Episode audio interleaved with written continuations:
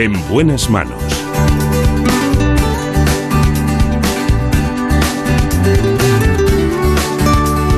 El programa de salud de Onda Cero. Dirige y presenta el doctor Bartolomé Beltrán. Hola, muy buenos días. Me alegro mucho de saludarles. En la producción está Marta López Llorente. Y aquí con nosotros Jorge Zamorano en la realización. Vamos a hablar en primer lugar de un asunto realmente importante, y es que muchas personas que tienen cáncer mueren realmente por trombosis.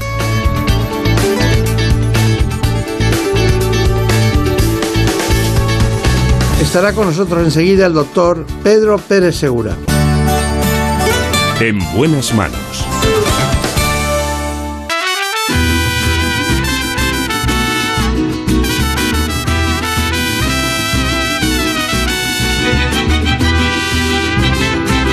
Así que con este oncólogo del Hospital Universitario San Carlos de Madrid vamos a hablar de trombosis y cáncer, pero antes les propongo este informe. En buenas manos. El programa de salud de Onda Cero. Dirige y presenta el doctor Bartolomé Beltrán. Los pacientes de cáncer pueden sufrir diferentes efectos secundarios derivados de su enfermedad o del tratamiento al que están sometidos. Uno de los más importantes y desconocidos es la trombosis, que es la formación de un coágulo en el interior de un vaso sanguíneo. De hecho, según los últimos datos, se calcula que entre un veinte y un treinta por ciento de los episodios de trombosis están asociados a esta enfermedad. Un riesgo que dependerá de varios factores como el tipo de cáncer, especialmente los de páncreas, cerebro, estómago y pulmón, y la fase en que se encuentre, los tratamientos a los que esté sometido el paciente, estar hospitalizado o inactivo o haber padecido antes un episodio de trombosis. Para prevenirlo y que no suponga una amenaza para la vida, se debe estar atento a los síntomas y, en caso de detectarlos, consultar con el médico para comenzar un tratamiento con anticoagulantes. La trombosis en las personas con cáncer supone una gran carga económica y sanitaria y es la segunda causa de muerte prevenible en los pacientes oncológicos. Hoy contamos con el doctor Pedro Pérez Segura, que es jefe de Oncología Médica del Hospital Universitario Clínico San Carlos. A nivel asistencial es el responsable del Servicio de Oncología Médica del mismo hospital y de las áreas de neurooncología, cáncer de cabeza y cuello y consejo genético. Bueno, doctor Pérez Segura, bueno, hace mucho que no le veo. Me recuerdo que presentamos una vez con un conjunto de expertos en las que usted destacó algo más, ¿no? Eh, esta relación entre la trombosis asociada al cáncer, ¿no? Eh, en aquel momento me llevé la idea de que había un treinta por ciento de gente que moría de cáncer como consecuencia de una trombosis. ¿Estamos en las mismas cifras o parecidas? Ahora estamos en unas cifras un poquito más bajas porque se está identificando el problema con antelación. Claro. El evento trombótico, lo importante que tiene es que es manejable, que yo creo que es el mensaje quizá más importante, no solo la frecuencia, sino que es algo que podemos evitar y, si ocurre, podemos tratarlo con éxito en la mayoría de los casos. Por lo tanto, el mejor conocimiento de esta relación cáncer-trombosis, trombosis-cáncer, creo que está reduciendo la incidencia de trombosis en el sentido que estamos evitando algunos de ellos. Claro. Estamos hablando con un jefe de oncología de un gran hospital, del Clínico. Eh, no estamos de ningún cáncer en concreto, sino todos en su conjunto, y nos interesa la enfermedad tromboembólica porque tiene unos datos estadísticos que nos preocupan, hasta el punto de que ciertamente cuando llevas un paciente que tiene una, un cáncer de ovario en este momento y está diseminado, y antes de estudiarlo ya empiezan con los problemas a, a, a darle anticoagulantes o problemas de ese tipo. Es decir, quiere decir que ya antes que el tratamiento oncológico se va adelantando el, la gente en conocer, me refiero al personal sanitario, en conocer este proceso, ¿no? Eso pasa, ¿no? Sí, eh, bueno, esto entra dentro de lo que es la atención integral al paciente oncológico, ¿no? Es decir, ya no solo nos preocupa qué quimioterapia o qué terapia antitumoral va a recibir, sino que el paciente tenga cubierta todas las posibles complicaciones que va a tener. En algunos tumores, como pueden ser los tumores ginecológicos, el, el problema de, la, de las trombosis es muy importante. Entonces, si tenemos una paciente que cumple una serie de criterios que sabemos que van a incrementar mucho su, su riesgo de trombosis, pues le recomendamos el uso de anticoagulantes para evitar eso, que además nos puede retrasar el tratamiento. Claro. Pero yo no lo percibía así antes y ahora ya es prácticamente lo primero que hacen los que están bien conducidos en el aspecto de su formación clínica y asistencial. Bueno, ¿cree usted que la población está suficientemente concienciada o no conoce la relación entre trombosis y cáncer? Bueno, creo que la gente entiende lo que es una trombosis, ¿no? Que, que bueno, si lo tuviésemos que simplificar muchísimo, esto es una obstrucción de un vaso, sea una arteria o sea una vena, y conlleva, pues hablando en términos de fontanería, la falta de riego desde donde se produce el tapón en adelante. Eso conlleva una serie de síntomas que en ocasiones puede desencadenar la muerte de un paciente o de una persona. Es decir, una trombosis es un infarto de miocardio, una trombosis es un infarto cerebral, o un infarto o, o una, un trombo en una pierna que hace que se hinche. Todo esto son cuadros de trombosis. En el aspecto de los pacientes oncológicos sí saben que tienen un incremento de riesgo porque se trabaja con ellos en esa formación desde que se les diagnostica de un cáncer. De hecho, y aquí me gustaría hacer un inciso, hay algunos pacientes que se diagnostican inicialmente una trombosis sin tener cáncer y que en el plazo de dos o tres años nos desarrollan un cáncer. Es decir, esa relación también es al revés. Es decir, pacientes que desarrollan una trombosis sin ninguna causa justificada, hacemos un seguimiento de ellos en las unidades, sobre todo de medicina interna, porque es probable que un porcentaje de ellos en los siguientes años desarrolle un tumor, porque eso es un signo inicial de que va a ocurrir algo. Por lo tanto, el paciente oncológico y su familia cada día intentamos formarlos mejor en la importancia de la detección y del tratamiento. ¿Y, y cuáles son los síntomas que nos pueden alertar precisamente sobre, sobre una trombosis? En la trombosis venosa, que es la más frecuente, normalmente vamos a tener dos áreas que, que vamos a tener que vigilar. Por un lado, las extremidades. Es decir, tanto brazos como piernas, pero sobre todo piernas con mucha diferencia, eh, la hinchazón de, de una pierna, el enrojecimiento, el calor, el dolor, eh, sobre todo si es asimétrico, es decir, lo tiene una pierna y la otra no. Eso es un diagnóstico de sospecha muy, muy importante y que además podemos diagnosticar de una manera rápida con una prueba como es una ecografía, que es sencilla, rápida y que se hace de manera ambulatoria. Inocua, claro. Es inocua. Y luego tenemos lo que serían las embolias de pulmón, que eso ya es otro, otra situación. Muchas de ellas se producen porque se suelta un, co un coágulo de abajo de la pierna y sube hasta arriba, hasta la vía, la zona pulmonar. Y entonces ahí lo que el paciente suele notar es sensación de dificultad respiratoria, opresión en el pecho, sensación de mareo. Y ahí ya para diagnosticarlo habitualmente tenemos que hacer un escáner, un, un A T A C. Claro, claro. Eh, bueno, usted no lleva muchos años eh, como jefe de servicio, alrededor de tres o algo así, ¿no? ¿Cuántos son en el departamento suyo? Bueno, pues yo tengo la suerte de, de gestionar o de liderar un grupo de gente que en total, entre todos los profesionales que tenemos en el servicio, llegamos a los ciento cincuenta a ciento setenta personas. Eh, tanto profesionales sanitarios, médicos, enfermería, auxiliares, celadores, equipos administrativos, pero también una unidad de investigación, tanto clínica como básica, muy, muy importante. La verdad es que es un equipo de gente importante y, y excelente, además. Y que todos piensan. Mucho, mucho.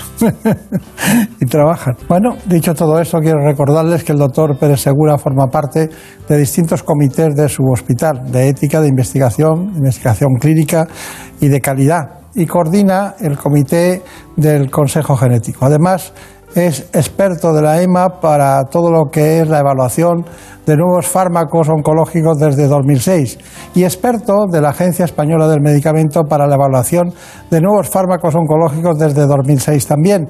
Entre otros, hay que decir que es profesor asociado de la Facultad de Medicina de la Universidad Complutense de Madrid, así como máster de gestión y alta dirección de servicios sanitarios por la Universidad de Alcalá de Henares. No es fácil, pero quería recordarlo porque así saben ustedes con quién nos jugamos esta mañana a los cuartos. Bueno, bueno, aquí hay una cuestión muy importante para nosotros y es que mmm, bueno, hay muchas preguntas de, de, de oyentes que nos van transmitiendo. Le presento a Brenda Arvida. ¿Qué preguntas tenemos? Pues una pregunta que recibimos mucho es en torno a los distintos tipos de anticonceptivos y al riesgo que suponen a la hora de poder desarrollar un, un trombo. ¿Podrían utilizarlos todas las mujeres o habría casos en los que de algún modo estarían contraindicados? Bueno, es una pregunta buena, pero quizá habría que hacerse a un ginecólogo, ¿no? Sí. Pero bueno, sí que es verdad que los anticonceptivos son un factor de riesgo. Normalmente si la persona tiene algún otro factor de riesgo asociado, obesidad, trastornos congénitos de la coagulación, pues hombre, no es recomendable y es preferible utilizar otros métodos anticonceptivos, ¿no? Pero yo creo que para eso, tanto las unidades de trombosis de los hospitales como los propios servicios de ginecología están perfectamente adiestrados en, en saber qué pacientes no se van a beneficiar o el riesgo de trombosis por la toma de anticonceptivos va a ser alto y les recomendarán otra actitud. ¿Alguna pregunta más? Pues sí, también nos ha escrito un paciente oncológico que ha sido operado recientemente y le han dado unas inyecciones para que se administre en el vientre durante cuatro semanas. Uh-huh. Entonces nos pregunta si, en caso de no tener ningún dolor o hinchazón y demás, si podría dejar de administrarlas o si son realmente tan importantes. Pues es una pregunta muy buena. A ver, la, lo que le han puesto a ese paciente es una prevención prolongada tras la cirugía. Es decir, el evento quirúrgico, el operar a un paciente, desencadena una posibilidad de trombosis más importante, ¿no?, que el propio tumor. Entonces siempre a los pacientes tras una cirugía de ese tipo hay que mantener el tratamiento anticoagulante durante cuatro semanas para evitar que se produzca un trombo posquirúrgico. Cuando acabe esas cuatro semanas dejará de administrarse la medicación, salvo que su oncólogo o el médico que vaya a hacer el, el seguimiento, el manejo de ese tumor, le indique que tiene algún factor de riesgo añadido y deberá seguir. Si no, suspenderá el tratamiento a las cuatro semanas. Bueno, estamos hablando de anticoagulantes cuando estamos hablando de trombosis, ¿no? Bueno, eh, hay distintos tipos de coagulantes, como sabemos todos, pero ¿cuál sería el, en este momento, qué grupo de anticoagulantes serían los más indicados cuando preveemos la posibilidad de una trombosis? Por... Bueno, el estándar de, tratamiento, de prevención y de tratamiento da lo mismo, tanto preventivo como cuando ya se ha instaurado la trombosis, son las heparinas de bajo peso molecular. Es lo que los pacientes ven como una inyección que se tienen que poner en la barriga, ¿no?, como, como se ha comentado previamente. Este es el fármaco con el que hay más experiencia, más evidencia científica, pero sí que es verdad que tenemos la suerte que en los últimos tiempos, los últimos dos o tres años, se está empezando a publicar trabajos con anticoagulantes orales de nuevas acciones, ¿no?, que ya utilizamos en pacientes con problemas cardíacos o con problemas de cirugías de rodilla, lo que se llaman los nuevos anticoagulantes orales o anticoagulantes orales directos, ¿no? Estos fármacos, pues bueno, van ocupando un sitio, es una alternativa también para los pacientes oncológicos, que o bien tienen que hacer un tratamiento muy prolongado y entonces pincharse continuamente puede ser un poco molesto, o bien simplemente el paciente no desea administrarse una inyección, ¿no? Este es un tema que se debate en la consulta con el paciente, pero vamos aumentando lo que es el arsenal terapéutico de anticoagulantes. Doctor Pérez Segura, hay una cuestión y es que eh, me acuerdo cuando se presentó el libro blanco, eh, ¿para qué sirvió aquel libro blanco? Bueno, tenía varias funciones que yo creo que se han ido consiguiendo mirando ahora para atrás, y la primera era unir a todos los especialistas que tratan la trombosis, que somos muchos, eh, para trabajar de manera conjunta. Yo creo que eso ya es un avance importante. Segundo, concienciar eh, a la sociedad, pero también a las administraciones sanitarias, de la importancia de este problema y de la necesidad de, de implementar recursos. Yo creo que eso también ha generado el que se fomente la investigación en este área, que era un área un poquito, no voy a decir olvidada, pero no prioritaria dentro del área de cáncer, y que también ha permitido que en estos últimos años tengamos avances, como estamos diciendo, pues nuevos fármacos, eh, herramientas que nos permiten conocer el riesgo de un paciente de desarrollar una trombosis con más fiabilidad. Es decir, yo creo que sí ha tenido una serie de, de efectos positivos ese libro. Bueno, pues vamos a ver lo que nos indican nuestros compañeros sobre ese famoso ya libro blanco.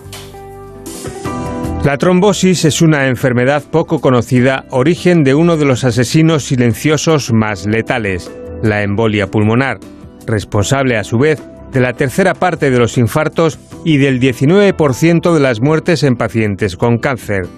Por eso es importante reconocer los síntomas.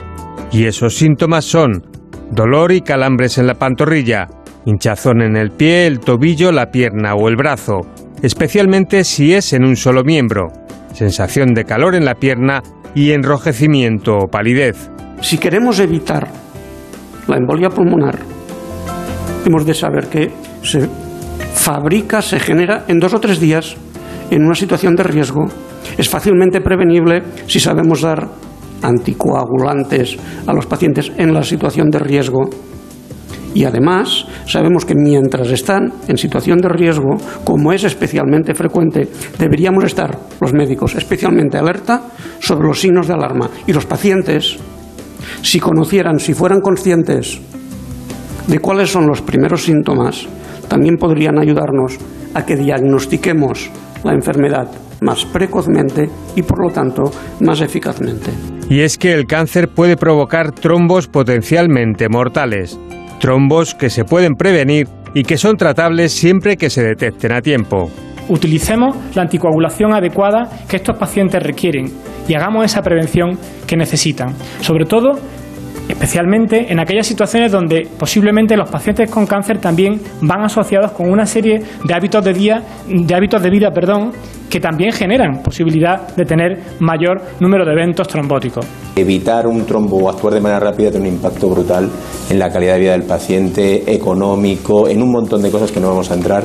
Y, y hay algo muy importante y que tiene que ver eh, con la percepción del paciente. Eso está estudiado. Es decir, cuando un paciente oncológico que está ya con su cáncer, que está con su tratamiento, viene a la consulta, le decimos que tiene una embolia de pulmón o le llamamos a casa, pues ha hecho un tac por otra cosa y le tenemos que llamar para que venga, eso es, eh, se le cae el mundo. Según el libro blanco para prevenir la trombosis asociada al cáncer, estos pacientes deben mantenerse siempre en movimiento, estirando las piernas y dando pequeños paseos. Además, es necesario dejar de fumar, beber mucho líquido, evitar el alcohol y usar calcetines o medias de compresión elástica. ¿Recuerda usted esa presentación, verdad? Parece que fue ayer, ¿no? Casi. Casi, casi.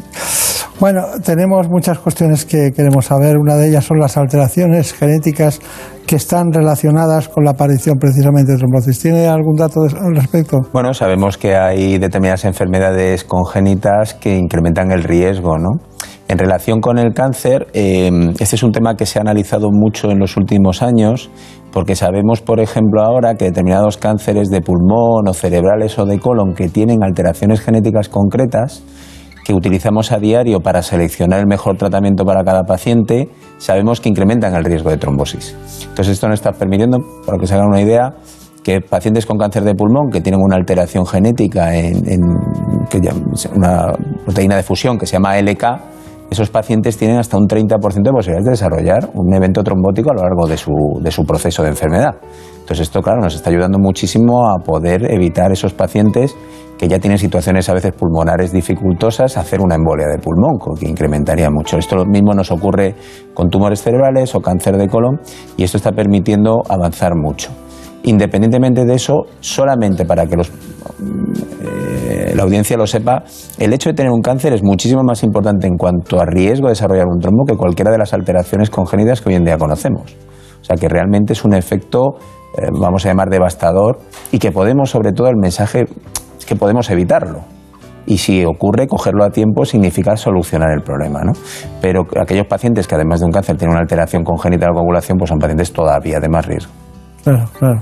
Eh, eh, usted ha dicho antes algo que es, eh, primero, es, alguien tiene un problema oncológico, un cáncer determinado, y, y genera una trombosis.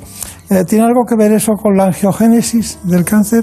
Y lo segundo, la angiogénesis, definiendo lo que es, puede dar lugar a que el cáncer progrese más. Vale, uno de los procesos más importantes dentro del, de todo el desarrollo de un cáncer es la angiogénesis o la neoangiogénesis. ¿Qué es este término así tan complejo? Bueno, pues es algo relativamente sencillo. Es decir, los tumores, eh, cuando llegan a un sitio y empiezan a crecer, necesita algo que les aporte oxígeno y que les aporte alimento. ¿Qué es eso? Los vasos sanguíneos, igual que cualquier zona de nuestro organismo. Como tienen mucha necesidad de crecimiento, mucha necesidad de, de nutrientes y de oxígeno, generan sus propios vasitos que se conectan con una arteria grande cercana. ¿Qué ocurre? Que cuando nosotros tenemos tumores de esos tipos, hay tumores muy, muy productores de, de este tipo de vasos, y de hecho tenemos tratamientos antiangiogénicos para combatir tumores donde este tipo de procesos son especialmente importantes, ¿no? Pues en tumores ginecológicos, tumores digestivos, cáncer de pulmón, es decir, hay muchos de ellos. Eh, En la actualidad sabemos que esos vasos son vasos aberrantes, es decir, son vasos irregulares, mal hechos, eh, por las prisas de conseguir comunicarse con la zona por la que viene el, el nutriente. Entonces, esos vasos tienen más posibilidades de acabar trombosándose por un lado y también de romperse y producir una hemorragia, es decir, se nos juntan. Porque no tienen la estructura. No tiene una estructura sólida, una estructura correcta, es un vaso anormal. Entonces, el problema, y esto es algo muy frecuente que nos da muchos problemas en el manejo de nuestros pacientes, es que el enfermo oncológico con relativa frecuencia se juntan problemas de trombosis con problemas de hemorragia. Ah. Y claro, para poder curar una trombosis tenemos que utilizar un fármaco que queremos que haga que la sangre vaya, por decirlo de alguna manera, más fluida. Con lo que si el paciente tiene riesgo de hemorragia, utilizar esos fármacos está contraindicado o al menos incrementa el riesgo. Entonces tenemos que valorar de una manera muy ajustada qué riesgo corre el paciente si utilizamos un tratamiento anticoagulante porque tiene una trombosis en relación con la posible sangrado de su tumor. Y esto es especialmente importante en pacientes con lesiones cerebrales, ¿no? Que claro, un sangrado dentro del cerebro tiene unas implicaciones que no tiene, por ejemplo, pues en un brazo o en el pulmón, ¿no? Pero es un problema complicado el de la angiogénesis y que, como digo, lo tenemos en cuenta hoy en día porque es importante en el cáncer. Me quedo con la clave de que es una anatomía diferente a los canales habituales de las arterias. Eso es. Y esa patología da lugar a, a más trombosis o más hemorragia. Y más hemorragia. Claro, lógico. Bueno, ¿alguna pregunta más? Sí, también nos ha escrito un paciente de riesgo que ha sufrido además ya un episodio de trombosis y nos comenta que cuando viaja sufre muchas molestias, calambres, hinchazón.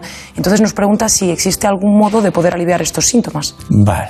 Eh, Hay gente que se sube a un avión y toma un... Sí, iba a decirlo a algunos, que hacen una prevención, una profilaxis, eh. ¿no? Bueno, lo primero es que si ya ha tenido algo, lo primero que tiene que hacer es consultar con el médico que le esté haciendo el seguimiento de ese proceso trombótico y que le haga una recomendación adecuada, porque probablemente sea un paciente que tenga otros efectos, otros factores de riesgo, ¿no? Eh, normalmente, yo creo que todos aquellos que hemos volado alguna vez te insisten en los ejercicios que hay que hacer en el avión, antes del avión. Eso es muy importante. Eso hace que la sangre no se quede acumulada.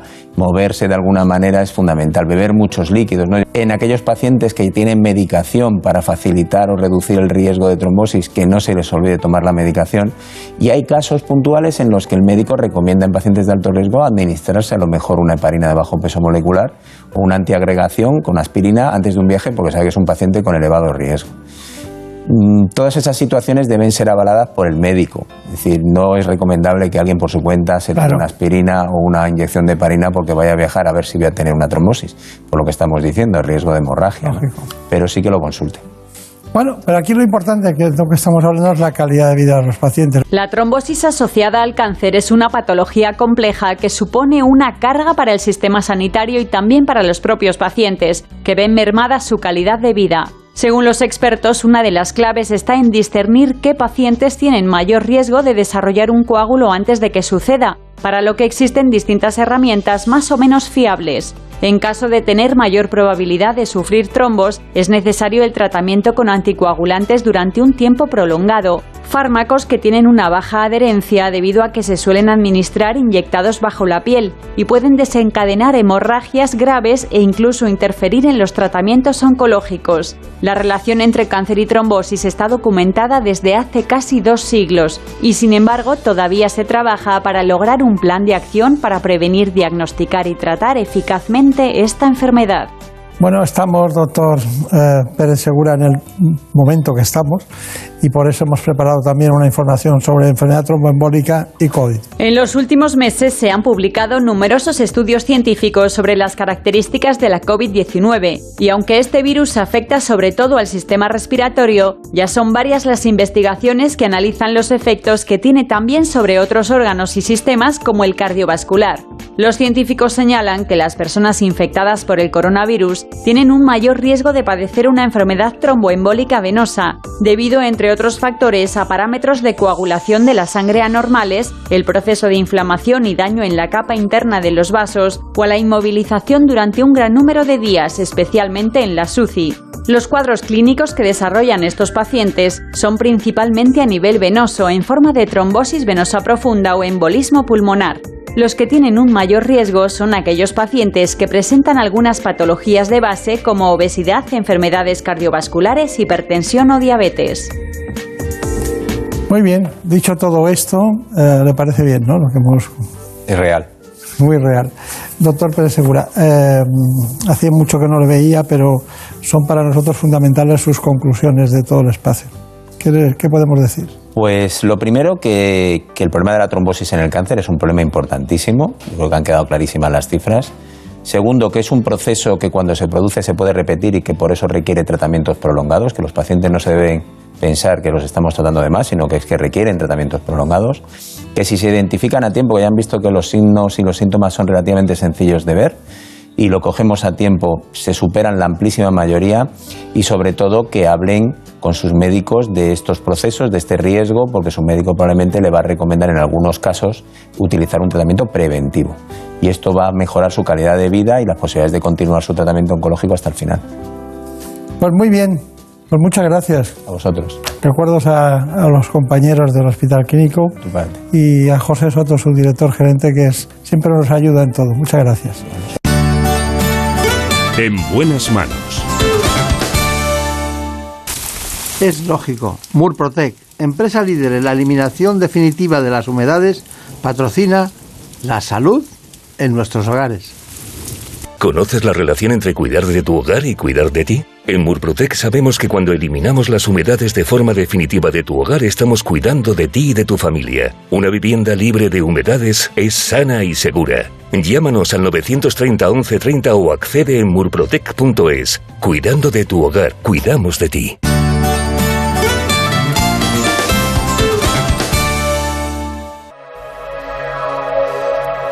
Ya no tengo miedo de ti, ya toda mi vida eres tú.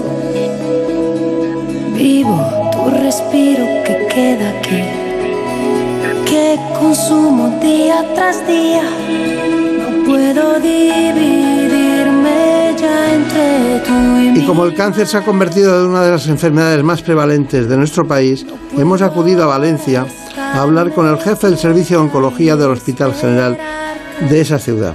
Es el doctor Carlos Camps. Yo que habría estado por ti en cualquier lejana ciudad, sola por instinto sabiendo amarte, sola y siempre ya junto a ti. Como siempre, hemos preparado un informe para que se sitúen sobre este problema en la actualidad, el cáncer. En buenas manos. Cada año se diagnostican en España más de doscientos setenta mil casos de cáncer, una enfermedad que se debe a múltiples causas, a una combinación de factores genéticos y ambientales. Existen diferentes tipos de tumores, pero los que más se diagnosticaron el año pasado en nuestro país fueron los de mama, pulmón, colon y recto, próstata y estómago, todos ellos con más de un millón de casos, cifras que han ido creciendo en las últimas décadas debido al aumento de la población y al envejecimiento de la misma, a los programas de detección precoz que hay para algunos tipos de cáncer y a la exposición a factores de riesgo. Los más frecuentes, además de la edad, son el tabaco, el alcohol, la obesidad y el sedentarismo. La pandemia de la covid diecinueve ha tenido un impacto negativo en los pacientes con cáncer. Y en la actualidad, aunque en menor grado, el miedo a acudir a los hospitales también está afectando tanto a los nuevos diagnósticos como al inicio de los tratamientos. Está con nosotros un gran amigo de esta casa, el miembro del Consejo Asesor, concretamente de Constantes y Vitales, y contamos hoy, por tanto, con el doctor Carlos Camps, que es jefe de oncología del Hospital General de Valencia. Es licenciado en Medicina y Cirugía, con la especialidad de Oncología Médica, premio extraordinario del doctorado, especialista en oncología médica también por la Unión Europea. Además, sepan que es especialista y máster en gestión de sistemas de salud y hospitales. Bueno, eh, aquí está el doctor Camps. Eh, le agradezco mucho que haya venido desde Valencia. Muchas gracias. A vosotros. Y hay una cosa que, que cuando hablé con él para hablar de cáncer, inmediatamente me dijo: hay una comunicación de la Comisión del Parlamento Europeo y, y el Consejo concretamente del Plan de Lucha contra el Cáncer. Se han visto que hay dos millones setecientos mil europeos que pueden padecer cáncer y en España estamos hablando de doscientos setenta mil nuevos casos cada año. Bueno, ¿qué diferencia hay entre este plan y el, y el español, si es que tenemos un plan? Bueno, la verdad es que dos grandes noticias. Uno, el, el que el Parlamento Europeo ha hecho este plan, y otro que eh, el Ministerio ha puesto en marcha, ha renovado la estrategia del cáncer. La diferencia fundamental, que el Parlamento Europeo va a poner cuatro mil millones de euros para impulsar la estrategia del cáncer, no va a llegar a un millón de euros lo que se va a invertir en España.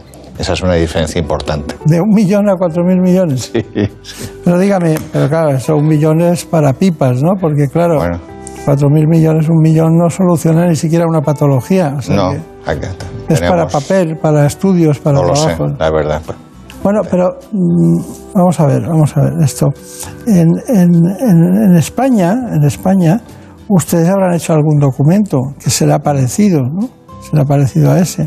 Por ejemplo, ¿la erradicación del tabaco es un tema importante? Fundamental. Eh, Llegamos a cifras de, de, tabac, de tab, eh, fumadores activos de alrededor del veinticuatro a veinticinco por ciento y ahora está volviendo a subir. Estamos por el treinta por ciento otra vez.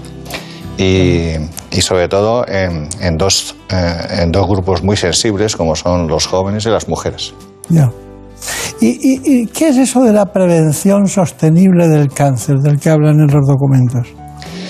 Bueno, eh, es un esfuerzo continuado para introducir cambios de hábito y cambios culturales que nos permitan llevar con cierta familiaridad y sin incomodidad pues una vida sana, ¿no? Eso es lo que va a convertir a nuestras sociedades, junto con la prevención y los avances en el conocimiento molecular del cáncer, pues um, intenta tener una sociedad con, con menos cánceres y no una sociedad como la actual, donde cada día crecen las cifras de nuevos casos. Visto que había un aspecto que era la prevención eh, de cánceres ocasionados o causados por infecciones, ¿de qué estamos hablando, aparte del Epstein-Barr y todo ese tipo? Bueno, fundamentalmente estamos hablando de infecciones víricas, la, todo lo que está relacionado con el virus, el papilomavirus, que ahora está en, creciendo, el problema del cervix, el problema de los tumores de la cavidad oral y eh, los problemas del, de los cánceres derivados de las hepatitis y, bueno, hay una serie de enfermedades que pues están, detrás están causadas por un fenómeno infeccioso que se llama vírico. Pero lo fundamental del cáncer, no más que el virus, es la inflamación. Es decir, todo lo que nosotros hacemos inadecuadamente, que producen estados de inflamación crónica, son los que inducen los cambios moleculares, celulares, que nos conducen a un cáncer. Claro, claro.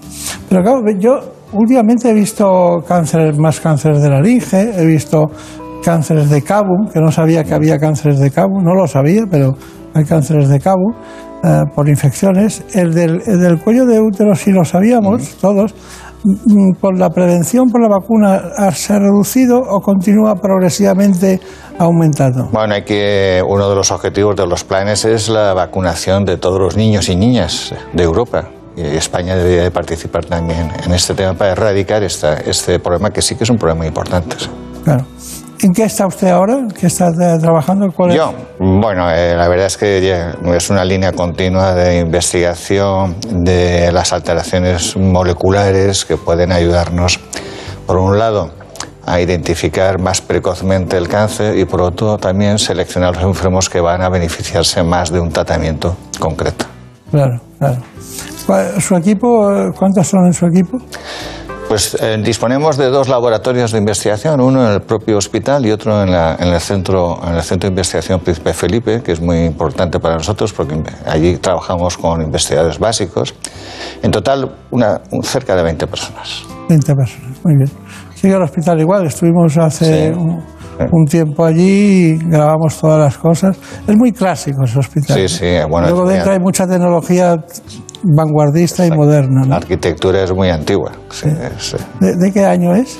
Eh, la, eh, se construyó en los, en los años sesenta del siglo pasado, pero cogieron como modelo un hospital inglés del siglo anterior, por eso tiene esa estructura tan clásica. Ah, sí. Sí. Sí, sí. O sea, es muy bonito, además. Es bonito. Es bonito. Además hay doc documentación, libros especiales sí. dedicados a, a la historia del hospital. hospital. Sí, sí. Bueno, doctor Carlos Camps, le voy a plantear un asunto que es que, en relación con la geografía que usted pisa cada día en Valencia, eh, ¿cuáles son los cánceres más frecuentes allí en la ciudad? ¿Cuáles son los que más ven ustedes? Pues prácticamente los mismos que en toda España. Sí. En, el, en, el, en el varón, el cáncer de pulmón, bueno, el cáncer de próstata, por supuesto, claro, pero tiene poca mortalidad. El más importante sería el cáncer de pulmón. Y eh, en la mujer, pues el cáncer de mama. Pero hay que tener precaución con el cáncer de pulmón, está creciendo poderosamente. Es curioso, mujer, ¿no? Eso es la impresión que tengo, pero además es muy traicionero, ¿no? Porque no siempre da los síntomas de esos clásicos que veíamos anteriormente de la hemoptisis, ¿no? Y, sino que, bueno, un dolorcito, no sé qué, si lo Así coges, es, ¿no? Sí. Curioso, sí, ¿no? Sí, porque ahora eh, digamos que el enfermo viene en mejores condiciones y los síntomas no son tan espectaculares como antes, ¿no? Y, y también estamos viendo muchos cánceres en, en mujeres que debutan de forma muy explosiva. Ya. ¿En mujeres? En mujeres, sobre todo en mujeres jóvenes. que quiere decir que de repente, y eso usted lo, lo achaca básicamente al, al, a la incursión en el mundo laboral y luego el tabaco, ¿no? Bueno, sí, hay dos grupos de, de, de tumores en este sentido, los derivados del tabaco, que es, que es la mayoría, y luego un subgrupo muy especial que no tiene nada que ver, son mujeres no fumadoras. Y que estamos viendo esto de una, de, como un fenómeno nuevo en la patología de la mujer. ¿Hay algo que tú tendríamos que tener en cuenta en el cáncer de pulmón? ¿Algo específico? Bueno, algo que... ¿del tabaco? Pues insistir en el tabaco. Insistir en el tabaco siempre, eh, no confiarnos. Y, y luego un tema muy importante, el cáncer de pulmón, eh, en los últimos diez años, cinco años, diez años, en, en ese intervalo, pues se ha revolucionado mucho el tratamiento con la inmunoterapia y con las, eh, con las nuevas drogas dirigidas a alteraciones moleculares. Por eso, cuando eh, el médico se sienta eh, delante de un paciente y, él, y tiene que responder una serie de preguntas, ¿no? Como qué tratamiento voy a recibir o qué pronóstico tengo, si no dispones de un buen laboratorio de diagnóstico molecular, no puedes responder esas preguntas. Y seguro que no estás haciendo el mejor tratamiento posible. Por eso hay que insistir a los pacientes que dentro de la equidad que de todos los enfermos del Sistema Nacional de Salud tienen que tener, deben de ser atendidos eh, por equipos donde se disponga de esta tecnología. Y este es un problema muy grave ahora en España. Bueno, usted trabaja todo el día, ya lo sabemos, pero cuando llega a casa por la noche o el fin de semana, ¿sigue leyendo oncología? Bueno, también, pero en fin, también leo otras cosas, sí, sí, pero ¿no? Bueno, sí. ¿Y qué me dice? ¿Hay algo nuevo en páncreas? En páncreas, sí. Eh, hay muchas cosas nuevas. Por ejemplo, una, hay cosas malas y cosas buenas. Cosas malas. Las últimas estadísticas de incidencia en Europa dicen que los dos tumores, todos los tumores están decreciendo en mortalidad, excepto dos, que es el cáncer de pulmón en la mujer y el cáncer de páncreas. En los dos géneros. El cáncer de páncreas es un buen enemigo que te, se nos va a plantear delante de la mesa. Y luego las noticias buenas, pues que estamos conociendo mejor ese cáncer, tenemos más eh, alteraciones moleculares que hemos identificado y bueno, parece que estamos avanzando un poquito después de muchos años de, de penuria. No lo sabía, ¿eh? Pero claro, como lee tanto de cáncer, digo, seguro que de páncreas me va a contar algo nuevo. Bueno, doctor Camps, ¿qué, qué me dice del cáncer de ovario? Pues que, que efectivamente es un, es un, es un tumor, ¿no? Que se diagnostica muchísimas veces tarde porque es muy asintomático. Y entonces vienen las mujeres pues con masas palpables, con dolores y muchas veces el tumor está muy avanzado. Pero este tipo de iniciativas o la que mi propio hospital ha realizado con una unidad de cirugía de alto grado de complejidad abdominopélvica para el tema de las carcinomatosis peritoneales, ¿no? Que son tan frecuentes. Y en Valencia hay dos unidades de referencia. Una es la de mi propio hospital y estoy, estamos muy contentos porque podemos ofrecer pues, técnicas quirúrgicas muy complejas eh, con intervenciones de, donde aparecen ginecólogos, eh, cirujanos digestivos, urólogos, etcétera. Y donde, como se veía en esta experiencia ERAS, hay un acompañamiento de diferentes especialidades, oncología, nutricionistas, psicólogos, etcétera. Todo esto hace que las mujeres tengan más probabilidades de, de salir bien de estas. ¿Cuando hay ascitis es un signo de mal pronóstico? Muy mal pronóstico porque quiere decir que el tumor ya está en el peritoneo, o sea, se ha diseminado, está fuera del ovario, sí. Una carcinomatosis. Esto es, sí. ¿Y eso añade, añade más gravedad? Esto añade mucha gravedad porque el tumor ya no es controlable inicialmente con cirugía, sino que hay que hacer muchos tratamientos de quimioterapia y bueno, y nuevas drogas que están apareciendo muy, muy interesantes, muy importantes, que son los inhibidores de PARP, que van también dirigidas a alteraciones moleculares que tienen un subgrupo de estas mujeres y tienen resultados excelentes, ¿sí? O sea que sí que hay cosas nuevas. Ya veo, ya veo. Bueno, ¿tenemos alguna pregunta? Sí, eh, nos han preguntado por la posibilidad de que algunos tipos de vacunas puedan ayudarnos a prevenir el cáncer, como usted más o menos nos, nos comentaba al principio. Sabemos que algunas infecciones, como el virus del papiloma humano, que usted nos comentaba, están claramente asociadas a un desarrollo tumoral posterior. Entonces nos preguntan si de algún modo eh, vacunarnos frente a estas infecciones también nos ayuda a prevenir esta enfermedad. Bueno, sin duda, hay que, hay que, hay que estar vacunado contra la hepatitis. En los niños hay que poner la vacuna del papilomavirus. Eh, Pero yo iría incluso más allá. Eh, el, el COVID nos, no, no nos ha enseñado muchas cosas, pero algunas sí. y es esta nueva tecnología del R N A con la que se están fabricando las nuevas vacunas. Eso está propiciando un avance tremendo en la investigación de vacunas, vacunas dirigidas a las alteraciones moleculares de las células, de forma que una posible vía de tratamiento del cáncer sea la vacunación contra el propio cáncer. Es un tema súper interesante, sí, y que nos va a llegar pronto, nos va a llegar pronto, afortunadamente. Bueno, sé que a usted le gusta mucho el tema del concepto de oncología de precisión. La oncología de precisión permite tener una fotografía completa de la evolución del tumor y de su comportamiento. Se basa en el diagnóstico preciso de las características moleculares y genéticas del tumor para diseñar un tratamiento personalizado que ataque con precisión las peculiaridades del tumor.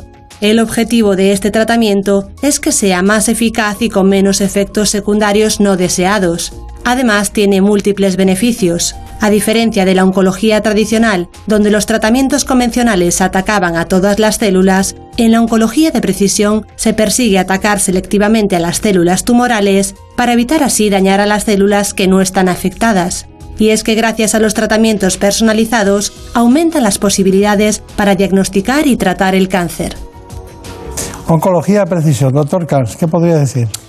Muchísimo. Es, eh, es nuestro trabajo en la actualidad, es eh, un, un mundo apasionante que ha permitido este, este descubrimiento de nuevas drogas en tiempos además muy rápidos y el desarrollo también de la propia inmunoterapia. Claro, esto, esta oncología de precisión nos coloca frente a nuevos riesgos, eh, perdón, retos, que es la de poder acceder al diagnóstico molecular, que esto no lo pueden tener todos los hospitales. Por lo tanto, también tendremos que pensar en organizarnos de otra manera para que los hospitales no sean islas independientes, sino que sepamos trabajar en red. Es lo que se está haciendo en Europa. Claro, claro. Bueno, más sorpresas que ya llevan un tiempo. La inmunoterapia. Vamos a, a ver el concepto. A diferencia de los tratamientos tradicionales con quimioterapia y radioterapia, que acaban con células sanas y malignas sin distinción, la inmunooncología consigue que el propio sistema inmune del paciente, es decir, sus propias defensas, luchen contra las células tumorales preservándolas sanas. Esto se consigue estimulando el sistema inmune para que reconozca y combata las células cancerosas que han conseguido crecer sin control, apropiándose de los controles inmunitarios. Los nuevos fármacos como el nivolumab bloquean estos controles y hacen reconocibles las células cancerosas para que nuestras propias defensas puedan atacar y destruir los tumores cancerosos sin más ayuda externa. Además, la inmunoterapia tiene muchos menos efectos secundarios que la quimioterapia o la radioterapia, aunque puede producirse reacciones cutáneas que son similares a una reacción alérgica o problemas del sistema endocrino. El objetivo de esta nueva era en el tratamiento del cáncer es múltiple: disminuir las muertes, mejorar la supervivencia de los pacientes a largo plazo y mejorar su calidad de vida en todos los estadios de la enfermedad. Este tratamiento, que no es nuevo pero sí novedoso, se está consolidando definitivamente como una alternativa viable tras su aprobación para varios tipos de cáncer y de hecho ya está incluido en el Sistema Nacional de Salud, lo que coloca a España a la cabeza de Europa en disponibilidad de terapias inmunológicas.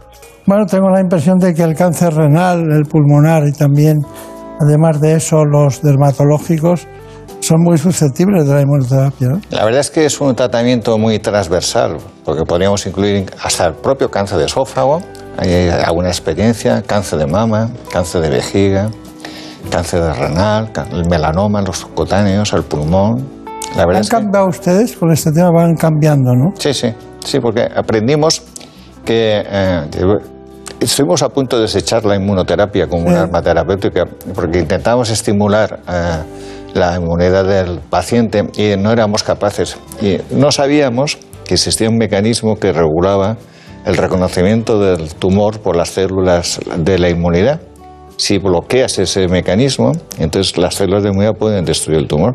Realmente la inmunoterapia no destruye el cáncer, lo que hace es impedir que las células inmunes no reconozcan el cáncer como células extrañas a tu organismo. Claro. Es muy interesante. Seguro. Había resistencia al principio, pero nos hemos ya, todos los grandes investigadores, jefes de departamento, están en la inmunoterapia y parece con buenos resultados. Bueno, vamos con el cáncer de pulmón, que es una de las predilecciones con las que hemos empezado el espacio y que el doctor Camps uh, ha matizado sobradamente el, la necesidad de erradicarla gracias a dejar de fumar y otras cuestiones genéticas que se valoran también en los estudios que ellos hacen. Así que vamos ahora precisamente con el cáncer de pulmón.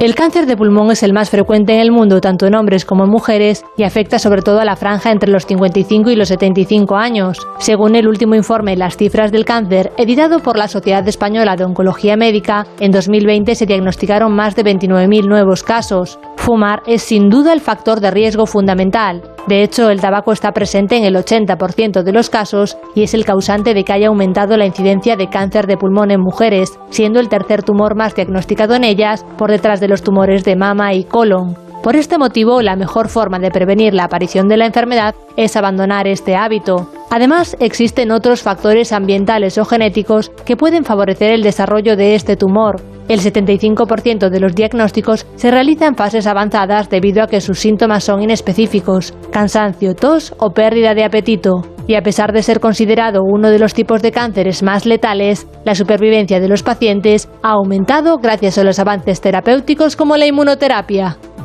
Bueno, eh, es cierto, ¿no? Así es, sí, sí. Así es. ¿Algo más que añadir? Bueno, que estamos viendo, eh, por ejemplo, el cáncer de pulmón, la supervivencia en enfermedad metastática era prácticamente cero por ciento al año. Ya tenemos largos supervivientes a cinco años por encima del treinta por ciento. Wow, eso, es, eso es impresionante. Es impresionante. Lo mismo estamos viendo en melanoma y en otros tumores. Y no con es que, mala calidad de vida. No, que va. Al, a todo lo contrario, son tratamientos muy bien tolerados. Y además una de las cosas que dice el paciente nada más empieza el tratamiento es, dice, ¿qué me ha puesto el doctor que me encuentro tan bien? Es decir, estamos hablando de morir a vivir cinco años perfectamente. Uh-huh. Así es, es ha sido cambio. un cambio muy importante en un subgrupo no pequeño, ¿eh? treinta por ciento no está nada mal. No. Hace, unos, hace solo cinco años esto no lo conocíamos. ¿Qué pregunta tenemos? Eh, nos ha escrito también un paciente oncológico que va a tener que ser intervenido en unas semanas y nos ha escrito un poco preocupado porque ha escuchado hablar de que la, la cirugía puede provocar la propagación tumoral. Entonces, ¿esto es realmente así o se trata más bien de un mito? No, eh, esto es un esto es un mito. No, no, no. La cirugía no, no provoca la propagación del tumor. No, no, no, no, para nada. No, no sé qué tipo de cirugía es, pero una cirugía de, de, de cáncer, sí. Ah, no, no, no, en absoluto, en absoluto, radicalmente no, que vaya tranquilo en ese sentido, ¿eh? Qué bueno que haya una pregunta que es que no. Y, y tan claramente que no, que no va a hacer daño. Seguro, seguro. No, porque es verdad que ha habido algún mito en alguna ocasión de que eh, se mueven las células y que tal y que se... Sí, eh, bueno, eh, un poco... Eh, a veces, eh, al hacer biopsias, eh, a veces en el trayecto, pero eso su- sucede sobre todo en sarcomas. Al hacer una biopsia puedes arrastrar células en ese trayecto, pero son casos esporádicos. Y luego también es verdad que hace muchísimos años, cuando se operaban pacientes, porque lo más importante es planificar bien la estrategia de tratamiento, operar a quien tienes que operar y no operar a quien no tienes. Es decir, a limitar tu esfuerzo terapéutico para sacar el máximo rendimiento. Antiguamente, que no sabíamos, eh, no teníamos tanta experiencia ni conocimientos, pues a veces se operaban a pacientes que no estaba indicado por la extensión del proceso, claro. La cirugía era una nueva agresión para ese paciente que ya estaba mal, con lo cual a veces parez, podría parecer que estabas acelerando el proceso, cuando en realidad igual no tenía que haberse intervenido. Claro, claro. Bueno, conclusión, que rápido pasa el tiempo, Dios mío. Pues sí, que el tiempo pasa muy rápido, eso es verdad, a todos los niveles. Menos a nosotros físicamente, que no nos pasa el tiempo. Estamos igual. Bueno, pues, eh, pues la verdad es que estamos viviendo en la oncología española unos momentos realmente importantes. Eh, nos quejamos muchas veces, pero nos quejamos porque eh, tenemos tantos eh, desafíos y tantas necesidades para ir mejorando, que esta, estas quejas no, es, no son motivo de preocupación, sino todo lo contrario. Tenemos las mejores supervivencias que nunca habíamos tenido en cáncer, tenemos unos servicios de oncología y unos hospitales extraordinarios y necesitamos, pues necesitamos pues, invertir en infraestructuras, renovar las que tenemos, eh, todo se tiene que modernizar y adaptar a los tiempos actuales. Y algo que siempre insisto mucho, desde que fui presidente de la Sociedad de Investigación del Cáncer, es la necesidad de investigar. Sin investigar en cáncer no hay innovación. Sin innovación no, es, no hay incorporación de drogas nuevas y de nuevas formas de tratar el cáncer. y nos podemos quedar atrás, y por lo tanto está claramente demostrado que los países donde más se invierte en, en fármacos y más se invierte en investigación, las cosas van mejor. Y España, en España tenemos que ir bien. Ya vamos bien, tenemos que ir un poco mejor todavía. Claro. Eh, no, que casi estaba usted rozando ya la política y no quería dejarle, no quería dejarle porque siempre están en lo mismo. Bueno. bueno, ha sido un placer, y como conclusión, sepan que los cánceres más prevalentes en España en dos mil veinte fueron el colorectal, la próstata, la mama, el pulmón y la vejiga. Los nuevos fármacos antidiana y los tratamientos inmunológicos han mejorado la supervivencia y curación de los tumores. También la biopsia líquida permite fotografiar el tumor para ver su evolución y puede aplicar un tratamiento a su medida. Y por eso hoy, por esos conceptos que se manejan, estaba aquí con nosotros hoy el doctor Camps, que es amigo de esta casa y miembro del Consejo Asesor de Constantes y Vitales. Muchas gracias y hasta pronto. Un placer, muchísimas gracias. Gracias. En buenas manos. El programa de salud de Onda Cero. Dirige y presenta el doctor Bartolomé Beltrán.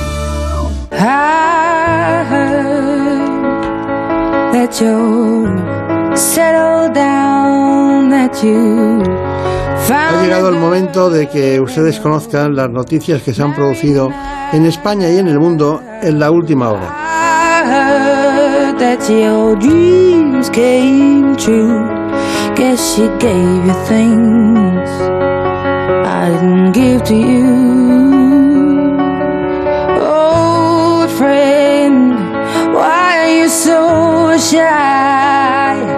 Ain't like you to hold back or hide from the light. I hate to turn up out of the blue uninvited, but I couldn't stay away, I couldn't fight it. I had hoped you'd see my face and that you'd be reminded that for me it isn't over.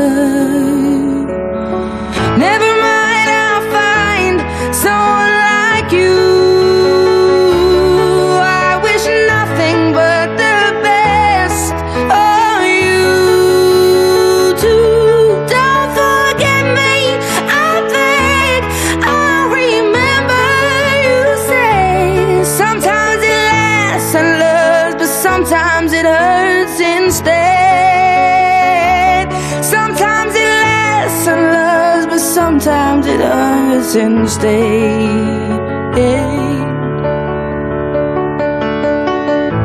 You know how the time flies. Only yesterday was the time of our lives. We were born and raised in a summer.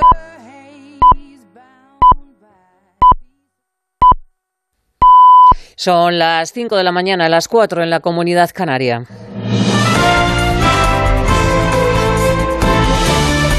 Noticias en Onda Cero. ¿Qué tal? Buenos días. La música se ha volcado con la isla de La Palma. Más de veinte artistas, entre ellos Serrat, Melendi, La Oreja de Van Gogh o Rafael, han participado la pasada noche en un concierto para recaudar dinero que iría destinado a ayudar a los afectados por la erupción del volcán. Cuando se cumplen dos semanas desde que el Cumbre Vieja se apagó, este fin de semana los vecinos están volviendo a sus casas. Ya lo han hecho unas mil familias y desde el Gobierno, el ministro de la Presidencia, Félix Bolaños, ha expresado el compromiso del Ejecutivo con la reconstrucción de la isla. La Palma tiene futuro. El Gobierno de España va a estar allí hasta el final, hasta que reconstruyan por completo sus proyectos de vida, todos los habitantes de la isla de La Palma. Ya hay entre novecientas y mil personas que han podido volver a sus hogares. Hay como cien casas que o se han entregado o están en trámite de entregarse. Ya el Gobierno de España ha movilizado ya eh, casi eh, doscientos cuarenta y siete millones de euros y vamos a seguir movilizando hasta llegar a los cuatrocientos cuarenta millones de euros. En Madrid, el alcalde de la capital, Martínez Almeida, se queja por la escasa ayuda económica que el Ejecutivo ha concedido al Ayuntamiento para paliar los daños causados por Filomena. En declaraciones a Antena tres, Almeida ha confirmado que el Ejecutivo les entregará un millón y medio de euros cuando el consistorio había reclamado cerca de sesenta y cinco millones. Según Almeida, la cifra para resarcir a la capital se queda muy corta. se nos comunicó que los daños de Filomena, la valoración que hacían era de millón y medio de euros. Para que nos hagamos una idea, solo en relación con lo que es el arbolado de la ciudad de Madrid, nosotros formalizamos un contrato por valor de treinta y seis millones de euros, más todos los contratos que hicimos para la conservación de la ciudad, pero también para determinadas infraestructuras. Sinceramente, creo que un millón y medio de euros no hay ningún madrileño que entienda que es la cantidad adecuada para resarcir a los gastos derivados de Filomena. Creo que es una cantidad que se queda muy, muy corta. Un año después de Filomena todavía hay secuelas importantes en el arbolado. ochocientos mil árboles se vieron dañados, de los que noventa mil han tenido que ser talados, y además falta por reconstruir infraestructuras y asfaltado. Desde la delegación del Gobierno, Mercedes González aclara que el Ayuntamiento ha presentado gastos sin factura. Y el Ayuntamiento de Madrid pues ya ha dado uno de los muchos episodios que da el Ayuntamiento de Madrid, primero con cien millones, luego con sesenta millones, luego con treinta y ocho millones, que es lo que la intervención a nosotros nos pasó. Tuve una reunión, ¿eh? Tuvimos una reunión en la delegación donde nos explicamos minuciosamente qué entraba, qué no entraba, qué habían entrado, habían metido ellos, y luego han, han presentado cosas que incluso iban sin factura. Nosotros no, no podíamos dar por bueno eso. En Kazajistán, la represión de las protestas deja decenas de muertos y más de cuatro mil detenidos. El presidente Tokayev ha comunicado a Vladimir Putin que ya ha retomado el control del país, aunque quedan puntos calientes, y en paralelo han empezado las purgas. Ya ha detenido al jefe del servicio de espionaje. Corresponsal en Moscú, Xavi Colás. Las purgas en la élite kazaja están en marcha. El ex jefe de inteligencia de Kazajistán se encuentra detenido bajo sospecha de traición. Karim Masimov, además de dirigir a los espías hasta que empezaron estos disturbios, fue dos veces primer ministro de Kazajistán y colaboró estrechamente con el presidente Nursultán Nazarbayev, cuya estrella parece que se apaga. El gobernante, que dirigió el país durante tres décadas hasta dos mil diecinueve, ha perdido su puesto al frente del Consejo de Seguridad Nacional. Sus estatuas están siendo derribadas estos días por los manifestantes. El aeropuerto de Almaty vuelve a estar bajo el control del personal de seguridad kazajo y también de las tropas rusas. Tokayev ha ordenado a sus hombres que disparen a matar. En Almaty, donde las fuerzas de seguridad han recuperado el control de las calles desde el viernes, todavía se escuchan disparos. Y sepan también que ha muerto el torero Jaime Hostos. Ha fallecido de un infarto a los noventa años cuando se encontraba de viaje en Colombia. Hostos estaba considerado como uno de los toreros más valientes. El Real Madrid se afianza como líder en la Liga después de golear por cuatro a uno al Valencia. La jornada también nos deja la primera victoria de Levante en la Liga, dos a cero ante el Mallorca. La Real Sociedad se ha impuesto por la mínima al Celta, uno a cero, y el Barça se ha atascado y no ha podido pasar del empate a uno ante el Granada. El entrenador Xavi Hernández se mostraba decepcionado y reconocía que han perdido dos puntos por errores propios. Nos ha costado, no sé el motivo, pero nos ha costado. Ya les he dicho en la, en la media parte que, que nos estaba faltando esto para generar más, más cosas, ¿no? Al final es, es un tiro, es un centro o es, un, o, es un, eh, o es una situación de ir en profundidad y, y no las estábamos haciendo, ¿no? En la segunda parte hemos, hemos empezado un pelín mejor hasta llegar el gol y luego otra vez el partido requería más paciencia y, y, y defender con balón y no, no lo hemos hecho. Son errores nuestros, perdemos dos puntos hoy por, por errores nuestros. Nueva cita con la información cuando sean las seis de la mañana y todas las noticias actualizadas en Onda Cero. cero punto es. Síguenos por internet en onda cero punto es.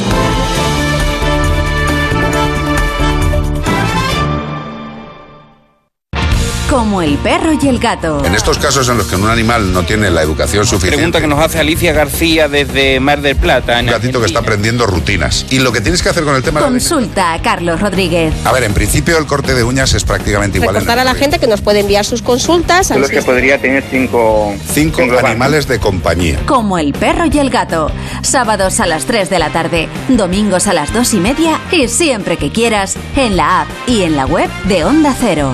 Patrocinado por Menforsan, los especialistas en cuidados, higiene y cosmética natural para las mascotas. Te mereces esta radio. Onda Cero, tu radio.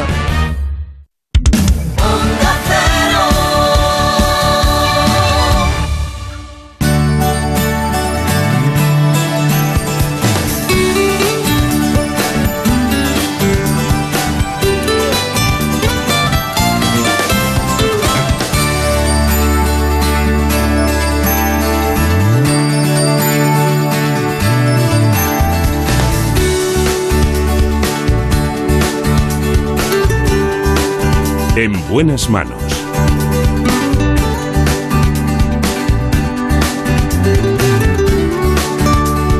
El programa de salud de Onda Cero.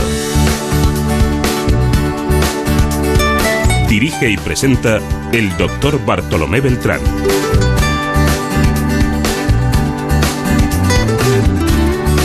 Seguimos adelante en esta segunda parte del espacio en la que ustedes habrán podido notar algunos, supongo, molestias o hinchazón abdominal o cambios en el ritmo intestinal.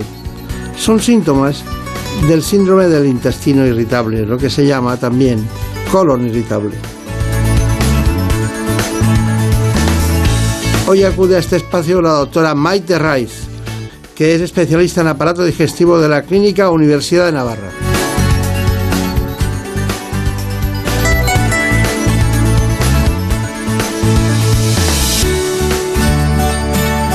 En buenas manos.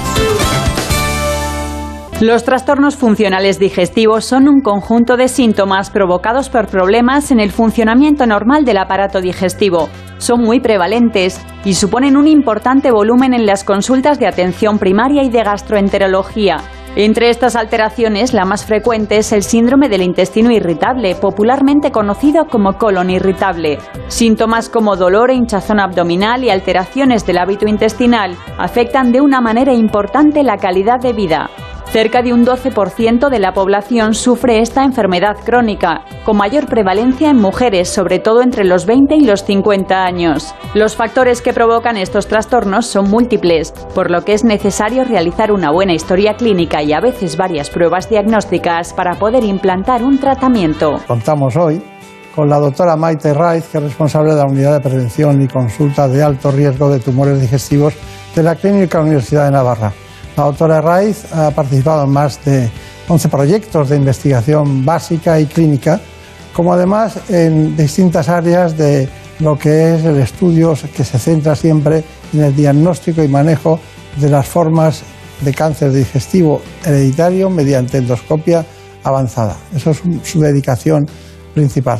Bueno, y está con nosotros, algunas veces ha venido a este espacio y hoy nos complace mucho que uno de los grandes especialistas de la C U M esté aquí, otra raíz. Bueno, hay una, hay una cosa, y es que cuando hablamos de colon irritable, eh, decimos, bueno, colon irritable, parece, hay hombres y hay mujeres, pero ¿por qué es más frecuente en las mujeres?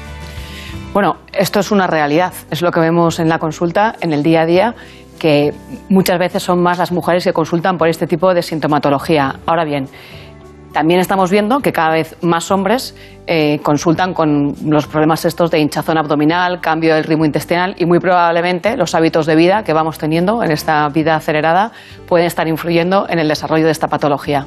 Claro, pero según mis datos entre el catorce y el veinticuatro por ciento de mujeres y alrededor de un veinte por ciento de varones, ¿no? Sí, efectivamente, esas son las cifras. Es posible que haya factores hormonales eh, que puedan influir en la mujer a la hora de desarrollar este síndrome. Usted está en la consulta, ¿no? Imagínese que hubiera cien personas. ¿Cuántas podrían tener colon irritable de las cien? Pues de las cien personas, setenta probablemente estarían consultando por lo que llamamos patología funcional, síntomas funcionales que no van a ser ni cáncer, ni enfermedad eh, de Crohn, ni colitis ulcerosa. Siete de cada diez van a presentar síntomas funcionales y muchos de ellos síndrome de intestino irritable. Bueno, usted se ha referido al síndrome de intestino irritable, que nosotros comúnmente le hemos llamado colon irritable, pero, pero claro, eh, veo que es el trastorno funcional más frecuente, ¿no? Y, y claro, evidentemente, evidentemente no es orgánico, ¿no? ¿Cuál es la diferencia entre funcional y orgánico? Esta pregunta es muy interesante, porque hasta hace poco sabíamos relativamente poco del síndrome de intestino irritable y pensábamos o, o lo diagnosticábamos habitualmente por exclusión. Pero ahora podemos decir que hay indicios que hacen pensar que la flora intestinal pueda tener que ver con el desarrollo del síndrome de intestino irritable y da la sensación también que eh, algunos alimentos puedan producir también esta sintomatología. Con lo cual, poco a poco vamos conociendo cómo hay algunos datos de organicidad en la aparición de este síndrome. Claro, claro. Claro, es que nada es claro, nada es nada es casual, sino causal, ¿no? Entonces, bueno, se imbrincan esos procesos ahí. ¿Hay alguna relación con la genética?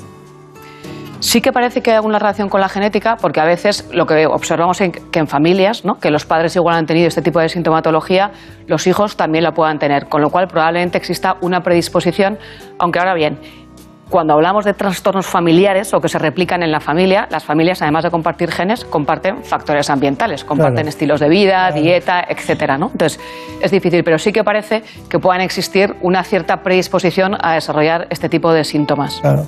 Yo siempre digo que cuando, un, cuando una pareja está junta, eh, se transforma en una tercera cultura, la de los padres de uno, la de los padres de otro, se han alimentado de una manera cada uno y luego hacen la cultura común, ¿no? Pero eso que es muy interesante en todos los sentidos, en la, en la forma de cocinar, en la forma de comportamientos y tal. Que, que, quería preguntarle, ¿es, ¿es cierto que el colon irritable a partir de una edad determinada empieza a descender en la población? En, en una misma persona. Sí que es verdad que, que quizá no son tan predominantes esos síntomas. Puede ser, una de las explicaciones puede ser que aparecen otro tipo de, tra- de trastornos orgánicos más relevantes que enmascaren los síntomas del síndrome de intestino irritable. Pero sí que es verdad que se observa más en el adulto joven. Bueno, y ahora con este tema del COVID y las diferentes edades que han ido apareciendo, no me atrevo a definir qué es adulto joven. Pero bueno, efectivamente, en los treinta, cuarenta eh, lo vemos con más frecuencia. Sí, es verdad. Es que es curioso, pero hay, una, hay un mundo... ahí que no aflora, ¿no?, que es el de las personas a partir de determinada edad, que no son los sesenta y cinco, se va alargando en todos los sentidos, ¿no? Bueno, hay más cosas. Eh, me gustaría saber cuáles son los síntomas principales, lo que no falta nunca en un colon irritable. Lo que no falta nunca es el dolor abdominal, el disconfort abdominal, las molestias, que al final es lo que más fastidia a, a los individuos o lo que más fastidia a los pacientes. Y con mucha frecuencia aparecen también trastornos del ritmo intestinal. Hay pacientes que tienen estreñimiento y hay pacientes que tienen diarrea. Y la diarrea eh, es uno de los síntomas mmm, que más condicionan la calidad de vida de estos pacientes. Así, una anécdota: durante la época de la pandemia, cuando en, el, en la primera ola, cuando estuvo cerrado con el estado de alarma, eh, establecimientos, bares, etcétera, nuestros pacientes, bueno, aparte que no podíamos salir en general a la calle, pero lo tenían muy complicado, porque algunos de estos pacientes, cuando tienen que ir a hacer un recado, tienen que ir a, a la vuelta de la esquina, conocen perfectamente en qué sitios pueden entrar a tomar un café y a ir al baño, porque si no, no llegan para hacer la compra. Claro. Con lo cual ha sido un peaje eh, relevante. Nunca mejor dicho. ¿Usted es capaz de diagnosticar un, un síndrome de intestino irritable sin hacer antes una ecografía o una colonoscopia o una sigmoidoscopia? ¿Algo de, ¿Es capaz de hacerlo o no se atreve? Bueno, esto es una pregunta eh, clave hoy en día entre los gastroenterólogos para el manejo del síndrome de intestino irritable, porque hasta hace nada era un diagnóstico de exclusión y ahora lo que se considera es que es un diagnóstico positivo. Cuando uno hace una anamnesis, la anamnesis es la entrevista que hace el médico al paciente.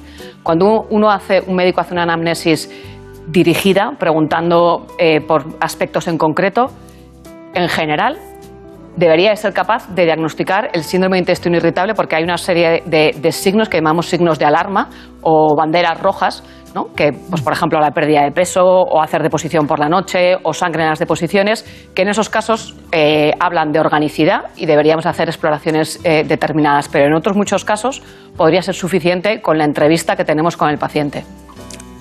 ¿Cuántas veces que piensan que es un, un síndrome de intestino irritable se encuentran con un cáncer de colon? La verdad es que muy pocas, muy pocas. Sí que es verdad que eh, a veces puede ocurrir.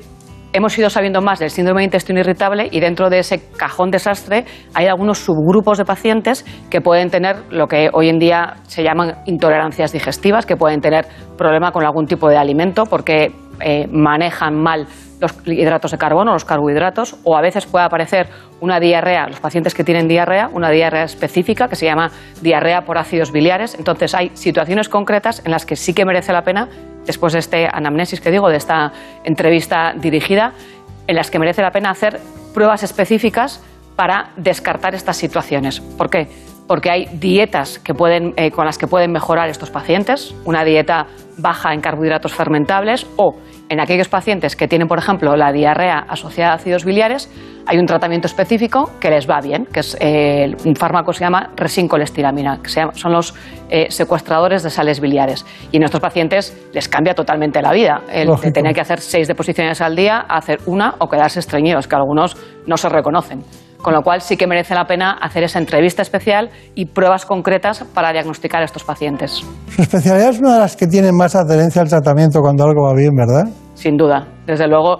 De hecho, eh, bueno, esto es una anécdota, pero yo a veces... Mmm, las cajas...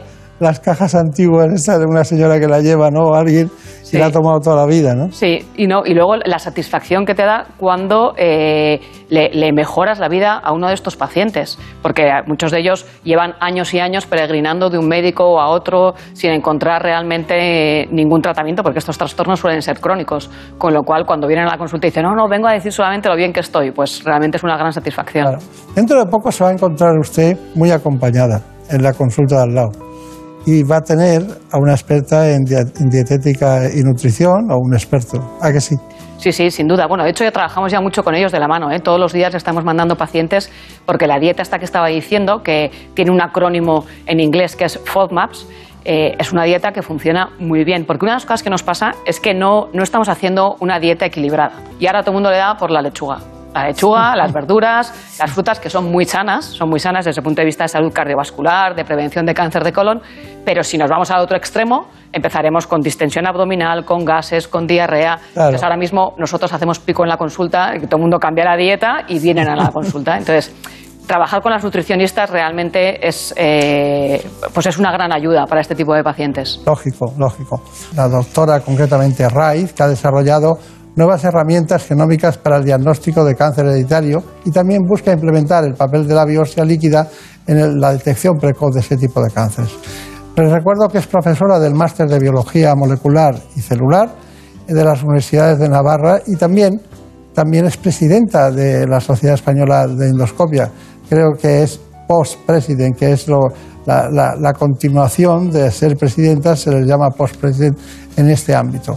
Ella es especialista concretamente de esta sociedad, que se dedican básicamente al estudio, todo conciliado entre los profesionales de la endoscopia digestiva, y es miembro del comité de ejecutivo, concretamente de la Alianza para la Prevención del Cáncer de Colon. Bueno, son muchas cosas y por eso hemos tenido que ir contándolas una detrás de otra, ¿no? Eso de Past President. Bueno, eso significa que durante dos años he sido la presidenta y los dos siguientes años eh, pues me toca la encomienda de preparar el Congreso General de la Sociedad Española de Endoscopia Digestiva. Una vez estuve en un congreso de endoscopia digestiva. No son muchos ustedes, ¿eh? Bueno, hemos crecido mucho en los últimos años. ¿Cuántos son ahora? Ahora somos unos mil doscientos. En, aquella, en aquel momento debían ser unos cuatrocientos. Probablemente. Sí. Los últimos dos años han Eso, sido de gran crecimiento. Sí, sí. Fue en, concretamente en Santiago de Compostela, fue un, un congreso. Bueno, pero realmente han tenido que desbrozar un camino muy, muy complicado en todos los sentidos, ¿no? Y, y bueno, y hoy en día la, la palabra laparoscopia o endoscopia digestiva alta, o, siempre. ¿Ustedes tratan la calasia? ¿La miran por endoscopia? Sí, sí, la diagnosticamos y la tratamos. De hecho, hay una técnica ahora mismo muy interesante para el tratamiento de la calasia, ¿sí?, a través de la endoscopia digestiva. ¿Y se soluciona el problema? Se soluciona el problema, sí, sí. Consiste en cortar el músculo, pero a través de la de endoscopia sin necesidad de abrir la tripa del paciente, lo cual es una gran ventaja, claro, en el posoperatorio. ¿Y ven ustedes el esófago de Barrett? También, también, también. Y lo diagnosticamos con la, con la gastroscopia y con la biopsia endoscópica. Está bien. Bueno, pues aquí está nuestra querida Brenda Arvida y, y Marina Montiel. Eh, Brenda nos va a dar las preguntas. Sí, nos ha escrito una mujer de cincuenta y siete años que sufre colon irritable y que ha sido recientemente diagnosticada de celiaquía. Entonces, eh, cuando ella siempre había podido consumir alimentos con gluten sin ningún tipo de problema. Entonces nos pregunta un poco por qué a esta edad y eh, de qué manera le, le, le va a cambiar la vida y sus hábitos. Bueno, esta pregunta también es muy interesante porque eh, se está viendo, no sabemos muy bien cuál es la razón, pero sí que se está viendo un aumento en la prevalencia de, de la enfermedad celíaca en el adulto. Tradicionalmente ha sido una enfermedad de los niños, pero ahora sí que hay algunos adultos que se están diagnosticando de enfermedad celíaca. Quizá a esta paciente lo que le ha podido ocurrir en algún otro momento anterior de su vida es que estuviera desarrollando ya síntomas en relación con el gluten y bueno, lo que sí que se sabe es que el tratamiento de la enfermedad celíaca es la dieta sin gluten y lo que le va a cambiar claramente es la dieta, porque va a tener que hacer una dieta exenta por completo de alimentos que, que tengan gluten. La buena noticia es que en los últimos años se ha hecho también Mmm, eh, Bueno, diría que una cierta presión y sensibilización también en la sociedad, y ahora es muy frecuente cuando uno come fuera de casa, antes era un problema, pero cuando uno come fuera de casa encuentra en las cartas, ¿no?, que está señalado qué alimentos tienen gluten y cuáles no, y en ese sentido pues es más fácil que antaño el poder hacer una vida normal. Está bien. Vivimos en un mundo de controversias, ¿no?, en todos los éticas, morales, políticas, sociales. eh, de innovación, pero bueno, la, de la controversia sale la luz también, ¿no, doctora? Sin ninguna duda, y controversias científicas tenemos para parar un tren. Pero luego, pero luego vamos avanzando de manera inesperada muchas veces, ¿no? A mí me recuerda mucho lo del el, el Helicobacter pylori, ¿no? Que, que un, un residente llamado Marshall estaba con una probeta y descubrió que los antibióticos eran útiles y hasta entonces no sabíamos qué hacer con él, ¿no? Totalmente. Uh-huh. No fue así. Bueno, eh, doctora, hemos hablado del diagnóstico, pero el diagnóstico de colon irritable tiene también su explicación, ¿no? El diagnóstico del síndrome del intestino irritable se basa en una minuciosa historia clínica junto a una completa exploración física. A veces es necesario descartar que haya otra patología orgánica realizando diversas pruebas como análisis de sangre, orina y heces o pruebas de imagen como ecografía o colonoscopia. Recientemente se ha incorporado la gammagrafía, una técnica de la medicina nuclear que es indolora para el paciente y sirve para estudiar la diarrea asociada al colon irritable. Por otro lado, es importante analizar la malabsorción alimentaria causada por la lactosa, la fructosa o ambos azúcares. Esta prueba, conocida como test de hidrógeno espirado, sirve para confirmar o descartar que los síntomas que tiene el paciente son derivados de una intolerancia a estos componentes y que son muy similares a los del síndrome del intestino irritable. Bueno, toda esta información está guiada también por la doctora Raiz, con Elena Fernández Puyol. Dígame, ¿qué le ha parecido? Pues un buen resumen, la verdad, de todas las exploraciones, que el abanico de exploraciones que tenemos a disposición del diagnóstico de los pacientes con síndrome de intestino irritable. Me ha gustado mucho cómo recalca que lo más importante, ya habíamos dicho antes, es una minuciosa historia clínica y en función de algunos datos que pueden surgir en la historia puede ser preciso hacer este tipo de, de técnicas diagnósticas para el diagnóstico. Claro, claro, claro. ¿Y qué, en qué consiste el eje concretamente intestino-cerebro? Bueno, esto es algo que está muy de moda. Usted me lo dijo tres veces. Bueno, muy de, muy de moda en, en el, o sea, el, el estudio del eje intestino-cerebro. De hecho, eh, ya se ha dado en llamar al intestino nuestro segundo cerebro y todos sabemos por experiencia que hay una gran conexión. Eh, con mucha frecuencia uno dice, tengo un nudo en el estómago, cuando realmente lo que estamos tratando de decir es que tenemos una sensación de angustia, ¿no? Claro. O a veces uno está nervioso, tiene exámenes, ahora tendrán la E B A U o lo que sea, sí. y, y, tiene, y de pronto uno tiene un despeño diarreico. Con lo cual, claramente existe una relación entre el intestino y el cerebro. Es más, ahora se ha añadido un nuevo elemento que es microbiota, intestino-cerebro. Y ahora hay aquí un gran estudio, una área tremenda para estudiar eh, esta microbiota. Ahora pues esto es muy fácil. Vamos con mi microbiota concretamente y colon irritable. En los últimos años existe un creciente interés sobre el papel de la microbiota. Entre las funciones que desempeña, protege al aparato digestivo de microorganismos patógenos, estimula el sistema inmunológico y ayuda a realizar parte de la digestión. Para tener una buena salud digestiva es fundamental tener una microbiota rica y equilibrada, ya que cuando ésta se altera, lo que se llama disbiosis, pueden surgir problemas como el síndrome del intestino irritable. Un trastorno que, además de tener un origen psicosomático como se creía inicialmente, tiene mucho que ver con el estado de la microbiota. Por ello, analizar su composición puede ser muy útil para poder restaurar su equilibrio. Además, se aconseja poner en práctica unas pautas generales, moderar el consumo de fibra insoluble y potenciar el de fibra soluble, evitar alimentos ricos en grasas, disminuir el consumo de fructosa y frutas cítricas, restringir el consumo de café, té y bebidas gaseosas y manejar el estrés y la ansiedad. Y en muchas ocasiones tomar alimentos funcionales como los probióticos, que pueden ser buenos aliados para reducir y aliviar los síntomas de esta enfermedad. Bueno, ¿me parece? Totalmente de acuerdo. Ahora mismo, como decíamos antes, eh, es un gran campo de estudio el tema de la, de la microbiota y básicamente de lo que disponemos ahora es de herramientas nuevas de secuenciación masiva que nos van a permitir conocer no solo qué bacterias hay, sino cómo hablan entre ellas, que parece que esto es lo relevante, el metabolismo de esas bacterias. Hay una diversidad, además, y una riqueza de, de flora brutal, ¿no? Distinta y que además tiene un peso importante, ¿no? Si viéramos lo que equivale en el peso de un organismo, es increíble, ¿no? De hecho, ahora mismo se consideran como otro órgano más y pueden llegar a pesar, efectivamente, sí, como un kilo o más de un kilo sí. de, de, del total de nuestro peso corporal. Es increíble. Bueno, u, u, ustedes utilizan también para el tratamiento algunas cepas, ¿no? se están utilizando algunas cepas como probióticos, sí. son eh, bacterias que intentan cambiar o repoblar la flora intestinal, aunque ahí nos queda todavía mucho camino por andar. Claro. Y eh, bueno, tengo aquí anotada la cepa treinta y cinco seiscientos veinticuatro, la bifidobacterium longum, que, que, que, bueno, que algunos la han utilizado y les va bien a algunos clínicos.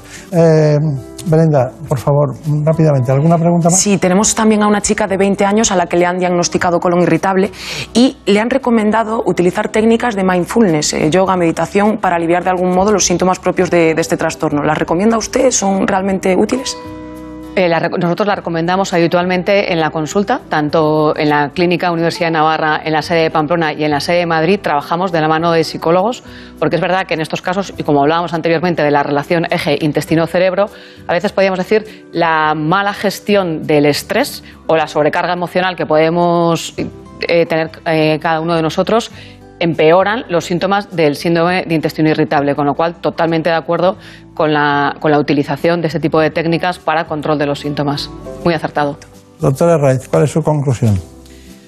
Pues que estamos en una época... Se ha pasado volando. Se ha pasado volando, sí, realmente. Pues estamos en un momento muy interesante para el diagnóstico y el tratamiento del síndrome de intestino irritable. Tenemos dietas, como acabamos de hablar ahora, nuevas terapias para ayudar al control del estrés.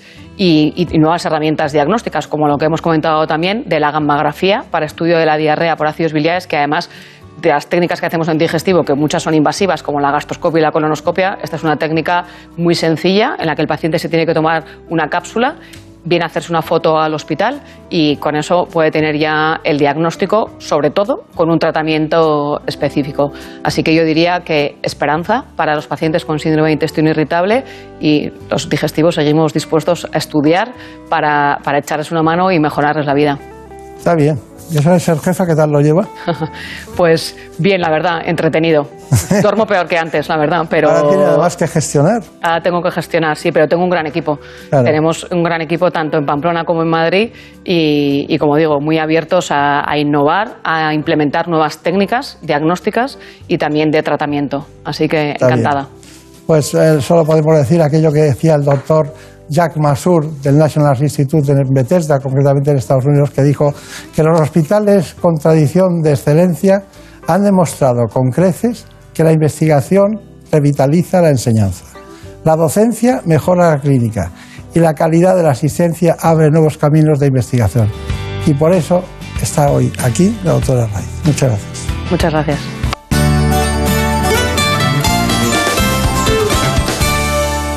¿Conoces la relación entre cuidar de tu hogar y cuidar de ti? En Murprotec sabemos que cuando eliminamos las humedades de forma definitiva de tu hogar, estamos cuidando de ti y de tu familia. Una vivienda libre de humedades es sana y segura. Llámanos al nueve tres cero once treinta o accede en murprotec punto es. Cuidando de tu hogar, cuidamos de ti.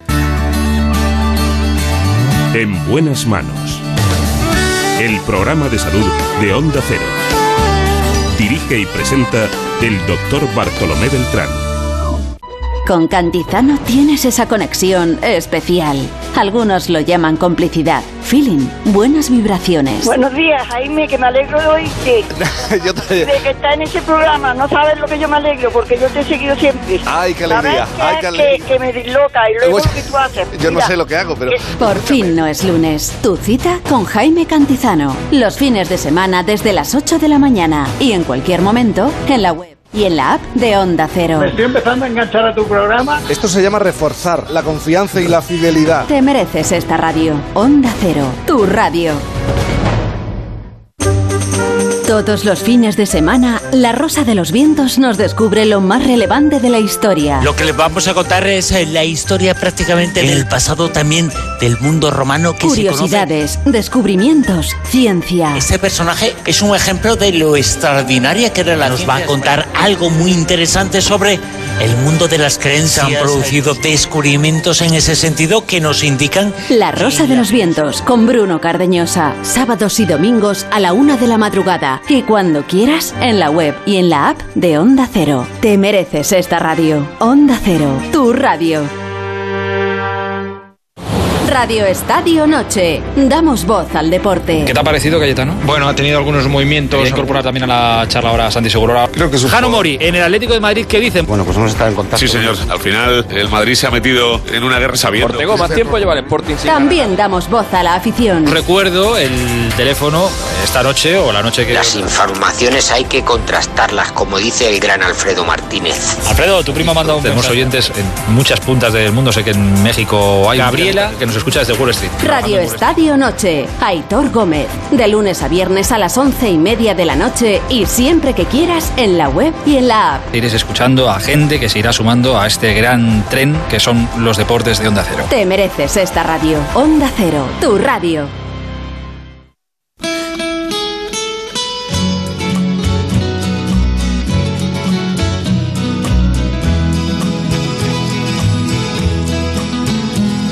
I know I stand in line until you think you have the time to spend an evening with me. Muchas veces hemos hablado del órgano más extenso del cuerpo humano.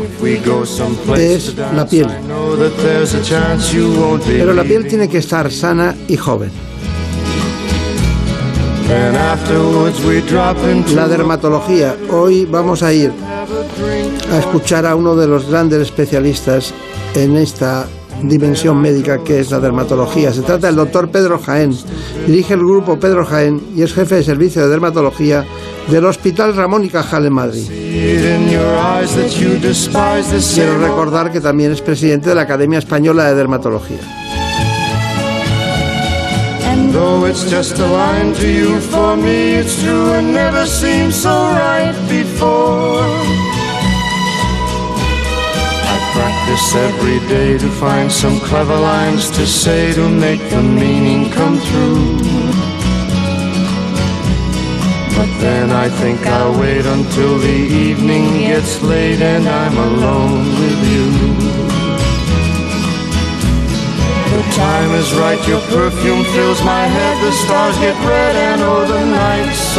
Escuchamos nuestro tradicional informe y enseguida volvemos. En buenas manos. La piel es el órgano más extenso del cuerpo humano y la principal barrera protectora frente a cualquier agresión externa. Consta de tres capas bien definidas: epidermis, dermis e hipodermis, cada una de ellas con sus propias características y funciones. Entre ellas, la protección, la termorregulación sensorial, las funciones secretora y excretora, la inmunológica y la producción de vitamina D. De hecho, sin piel los humanos no podríamos sobrevivir ni relacionarnos con el mundo exterior. Su exquisita inervación llega a las raíces medulares dorsales y de allí al cerebro. Esto nos permite tener sensaciones de tacto, vibración, presión, temperatura, dolor y prurito. Sensaciones fundamentales para la subsistencia, pero al ser un órgano tan expuesto también sufre numerosas patologías. Acreditados estudios de la industria farmacéutica afirman que alrededor del cincuenta por ciento de la población española sufrirá problemas de piel a lo largo de su vida, problemas que van acentuándose con la edad hasta llegar a ser crónicos en más del diez por ciento de los pacientes mayores de sesenta y cinco años. Las patologías más comunes son la queratosis actínica, el acné, la psoriasis, la rosácea, la dermatitis atópica y en menor medida el vitíligo. Según la Academia Española de Dermatología, una alimentación sana, vigilar nuestro nivel de vitamina D, mantener una buena hidratación y no abusar de la exposición al sol, nos ayudará a mantener una piel sana incluso en tiempos de pandemia. Hoy nos acompaña uno de los grandes especialistas españoles, posiblemente mundiales, en el ámbito de la dermatología. Se trata del doctor Pedro Jaén, que ustedes le conocen, y que dirige el grupo Pedro Jaén y es jefe de servicio de dermatología del Hospital Ramón y Cajal de Madrid. También es presidente, y esto no es un asunto menor, de la Academia Española de Dermatología. Bueno, el tema es que eh, todo empezó con este libro que tengo en mis manos, bueno, que se llama Una piel para toda la vida, la guía definitiva para mantenerla sana y joven. Aquí está el libro y llegó. Claro, no es un libro cualquiera, es un libro que hay que eh, poner los codos sobre la mesa, porque Una piel para toda la vida, escrito por el doctor Pedro Jaén y todos sus colaboradores, pues no es un, un asunto menor, ¿no? No es un asunto menor, porque trasladar la clínica al lenguaje escrito a veces no es fácil, no hay tiempo y se pierden muchos detalles, pero en este están todos los detalles. Y se ha presentado este libro, que fueron a hacer el gran reportaje y trajeron este libro, que es claro, sencillo, concreto, con palabras muy universales, ¿no? Como amor, como sensualidad, como eclipse, palabras que nos invitaban a usar una ropa, una ropa adecuada, al ponerse sombrero y gafas frente al sol. En fin, son muchas cosas que coinciden en estos días. Doctor Jaén, me alegro de saludarle. ¿Qué tal? Muy bien, estupendo. Bueno, usted Encantado diría, de estar en este programa. Usted diría, ¿qué estoy haciendo yo aquí si están contándolo todo, no? Bueno, eh, hay una, una cosa básica, ¿no? Y es que eh, usted dijo en cierta ocasión que a los dermatólogos les gusta más o les gusta mucho explorar al paciente antes de que nos cuente su historia. Sí, eso es cierto. Yo por lo menos así lo hago. Desde que el paciente entra por la puerta y me gusta ver que, la, que su piel me cuente su historia para no dejarme influir tanto por la historia que me cuenta el paciente, que me interesa muchísimo, pero a continuación digo, vamos a ver las lesiones, vamos a ver qué es lo que tiene. La piel nos cuenta la historia, nos cuenta la historia de su propia enfermedad y también de lo que le sucede a la persona por dentro, incluso de otras enfermedades. Claro, claro, claro. ¿Usted cree que se preocupan más por la piel las, las uh, mujeres y hombres jóvenes o cuando ya entran en menopausia o están con más edad? Yo creo que las personas jóvenes. ¿Sí? Eh, a pesar de que tiene una piel más sana y, y con más recorrido de salud y de belleza, eh, se preocupan más. Eh, yo creo que la, los medios, eh, posiblemente las redes sociales, eh, nos hacen fijarnos más en nuestra piel. Es cierto que nos la hemos mirado a través del móvil, claro, más que a través del espejo del ascensor, pero nos la hemos mirado. Yo una vez le pregunté por un paciente una cosa, me dice, mándame un WhatsApp con su fotografía, ¿no? Luego hablaremos de otras técnicas de diagnóstico que tienen ustedes que van en esa línea, ¿no? De saber lo que pasa antes de que, de que el paciente esté sentado delante, ¿no? Sí, sí. Efectivamente. Luego nada. Las hablamos.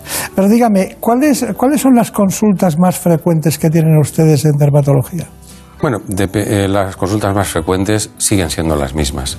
El acné es un problema muy importante para el adolescente, problema con una repercusión psicológica tremenda, los problemas de caída de pelo, la dermatitis, eh, la psoriasis, siguen siendo las, eh, los motivos de consulta más frecuentes. No han cambiado, han cambiado algo con el tiempo, pero no tanto. Y la preocupación por el cáncer de piel. Eh, afortunadamente tenemos más información y nos preocupa más la aparición de lesiones que no teníamos en nuestra piel o el cambio de algunas que teníamos, y especialmente de los lunares. Y de eso iba un poco la presentación claro. del neuromelanoma. Claro. Eh, hay que hacer... Ahí estuvimos, ahora lo veremos, sí. ahora lo veremos todo. Estaba usted muy bien acompañado de compañeros de dermatólogos catedráticos de, de la especialidad. Así es. es. Es que recuerdo mucho, siempre me acuerdo mucho del doctor Buendía sí. y algunos compañeros. Bueno, está muy bien, pero claro, lo importante siempre, doctor Pedro Jaén, es, o doctor Jaén, es el diagnóstico. Ustedes cuentan con una cosa que le han dado a llamar microscopía eh, focal o algo así como confocal, ¿no? Eh, ¿Eso para qué sirve? La microscopía confocal nos permite ver microscópicamente la piel como si hiciésemos una biopsia, con la misma definición. Que podemos ahorrar al paciente, extirpar un trozo de su piel y analizarlo. Eh, y en unos días tener el resultado. Es decir, nos da un diagnóstico histológico inmediato, un diagnóstico a nivel celular.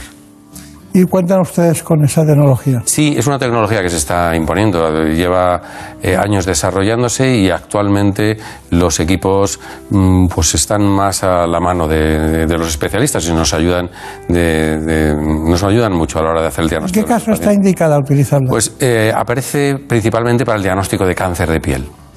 Pero, eh, y, y nos ayuda a confirmar el cáncer de piel en el paciente en el momento, sin necesidad de hacer la biopsia. Esto a veces es muy importante y difícil en otros órganos menos accesibles, como es la piel.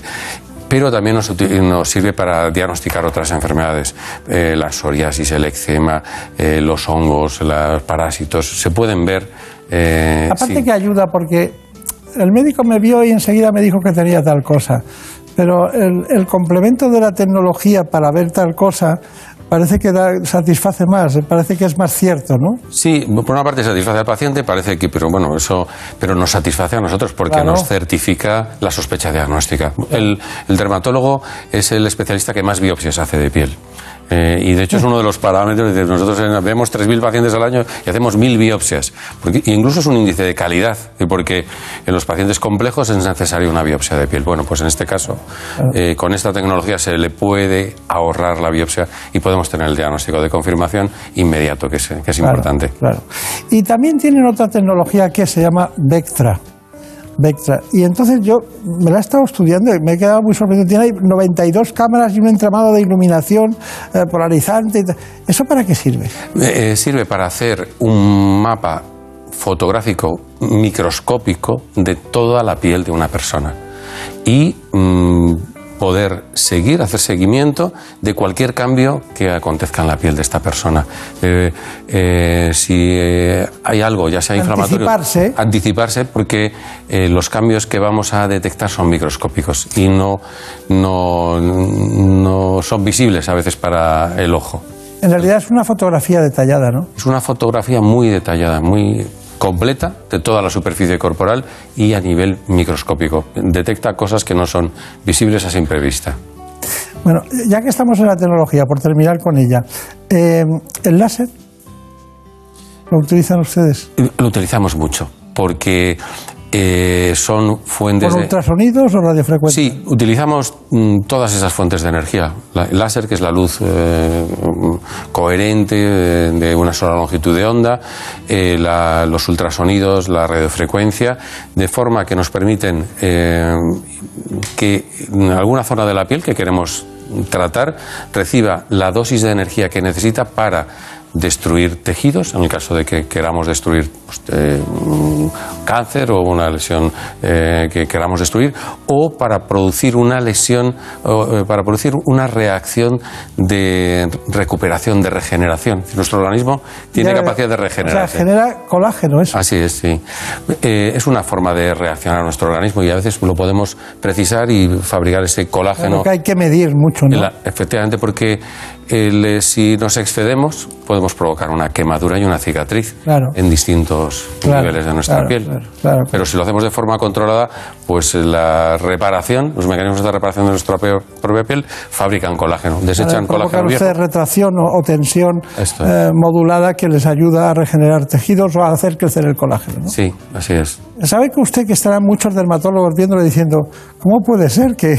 Porque todos los dermatólogos son especialistas en dermatología, pero la tecnología de este tipo es, es escasa, no la tiene todo el mundo, ¿no?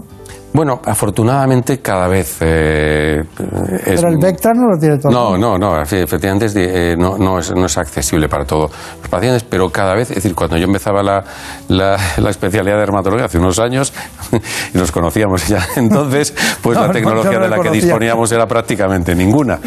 La lupa y, y el bolígrafo, un poco sí, más. Pero eh, afortunadamente la tecnología nos ayuda muchísimo a los dermatólogos. ¿Y se sigue sin curar la psoriasis? La psoriasis es una enfermedad que, según dice la O M S, no tiene cura, y tiene razón, no tiene cura. ¿Y el vitíligo? Es una enfermedad que tampoco tiene cura. Ya tenemos dos. Ya tenemos dos. Menos mal que solucionamos el acné, ¿no? Sí, el acné tiene... Son con globata, lo solucionamos. Todos los acnés, no se escapa ningún acné de la curación y le ponemos mucho empeño porque afecta muchísimo a los adolescentes, la, su calidad de vida de forma tremenda. Pero quiero decirle que la psoriasis o el vitíligo no son enfermedades que tienen una cura, pero sí tienen una mejoría Ambleca, muy ¿no? grande y tenemos tratamientos muy, muy efectivos para, para las dos enfermedades. ¿Le llegan a algún paciente que tenga, por ejemplo, que tenga verrugas? Sí, sí, es un motivo de, de consulta muy frecuente. Son, están provocadas habitualmente por, por virus. Se contagian y, y son relativamente frecuentes. Menos frecuentes eh, últimamente. No sé si porque los pacientes no nos han consultado o porque con las medidas de protección el contacto entre unas y otras personas pues ha hecho que sea más difícil transmitir las verrugas claro, de unas a otros pacientes. Bueno, yo estaría aquí hasta mañana preguntándole cosas, pero claro, hemos trabajado mucho el programa y tenemos que ir dando eh, traducciones reproduciendo otro que han contado ustedes como expertos. Siempre la dermatología cosmética, la dermocosmética, es muy interesante para los farmacéuticos, para las grandes superficies, para, al fin y al cabo, para las mujeres y hombres que la utilizan. No, sin duda. Curioso. Hay mucha pelea en ese mundo, ¿no? Bueno, eh...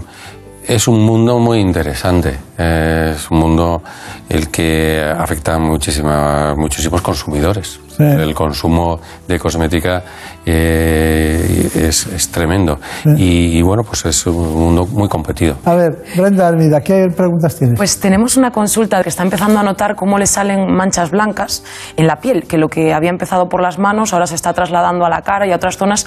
Entonces nos comenta que le han diagnosticado vitíligo y le gustaría, que además ya hemos hablado de él hoy dos veces, y le gustaría saber un poco más sobre esta enfermedad. ¿Qué nos podría contar usted? Sí, el vitíligo es una enfermedad que tiene una base genética y, e inmune y que cursa en brotes a lo largo de la vida en los que se va perdiendo el pigmento porque desaparecen los melanocitos de distintas zonas.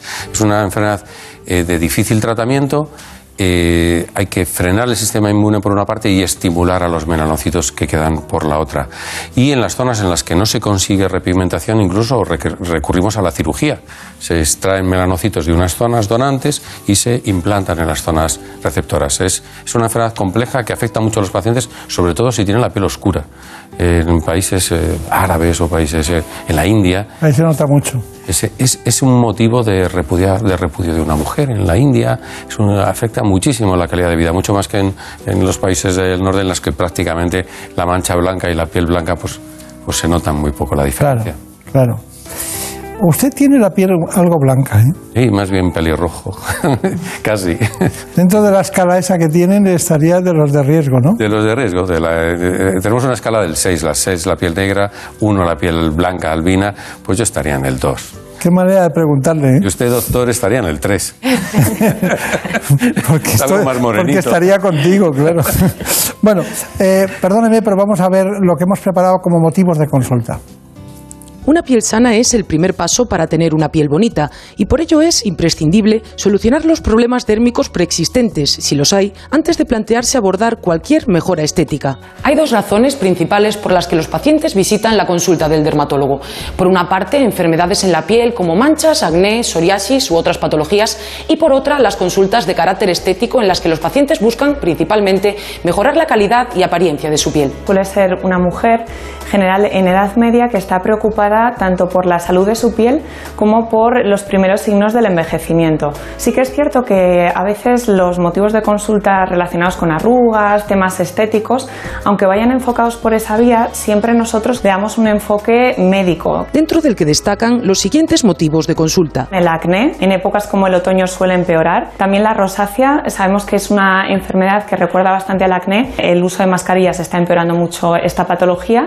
Y diría que en tercer lugar, la psoriasis. Es una enfermedad de la piel que sabemos que es crónica, que suele ir en brotes y por lo tanto es necesario pues a veces poner un tratamiento más intensivo en esta época del año. Y aunque algunas visitas al dermatólogo se pueden posponer, otras deben realizarse a la mayor brevedad posible. En general tenemos que sospechar que una lesión de la piel es grave, sobre todo cuando vemos un lunar que cambia de aspecto. Podemos estar ante un melanoma, que es uno de los tumores más graves a nivel de la piel y que nos deben hacer eh, consultar con nuestro dermatólogo de una forma más rápida. Y para prevenir este tipo de problemas, los expertos recomiendan cuidarla de los agentes de riesgo externos y prestar atención a cualquier señal de anomalía. Bueno, estamos aprovechando hoy que está el doctor Pedro Jaén para ir matizando todas aquellas cuestiones que nos interesan con su especialidad. Eh, dice, dice concretamente el, el catálogo de cuestiones que tenemos que tratar. Pedro Jaén, cáncer y piel. En la raza blanca el carcinoma vasocelular es el que eh, es el más frecuente de todos los carcinomas de piel. Habitualmente los pacientes acuden al dermatólogo porque tienen alguna lesioncita, alguna lesión que va creciendo muy despacito, a veces ulcera, sangra un poquito, luego parece como que se cura pero vuelve a salir, y esa es la sintomatología que suele dar el carcinoma vasocelular. Este tipo de cáncer eh, puede tener varios tratamientos dependiendo de la agresividad que tenga el carcinoma vasocelular. En los carcinomas vasocelulares eh, leves, o sea, con poca agresividad, pues tenemos tratamientos que eh, pueden ser tópicos, o sea, pueden ser con una crema o con una, o con una luz. En los que son más agresivos necesitamos hacer cirugía o cirugía de E M O S, que es una cirugía muy específica para los carcinomas vasocelulares más agresivos. La cirugía de E M O S es una cirugía eh, que conceptualmente lo que hace es va analizando todos los bordes profundos del tumor para ir persiguiendo las patitas que hace el carcinoma vasocelular al, al extenderse. Con él vamos analizando en el mismo momento de la cirugía toda la parte inferior y podemos perseguirlo por un sistema de un mapa, podemos perseguirlo, ir quitando capita a capita hasta que erradicamos el tumor por completo. Es un proceso que se hace en una vez, el paciente está en quirófano y nosotros cogemos la piececita, la llevamos al laboratorio y analizamos esa pieza. Una vez que tenemos el resultado, unos quince a veinte minutos, volvemos otra vez al paciente y si hace falta quitamos otra capita de, de piel. Las ventajas que tiene son principalmente dos. Por un lado, consigue un porcentaje de curación superior a cualquier otro tipo de, de tratamientos, más del noventa y nueve por ciento de curación en los tumores, en los carcinomas vasocelulares primarios, y luego tiene una segunda ventaja que tampoco es desdeñable, que es que ahorra piel sana.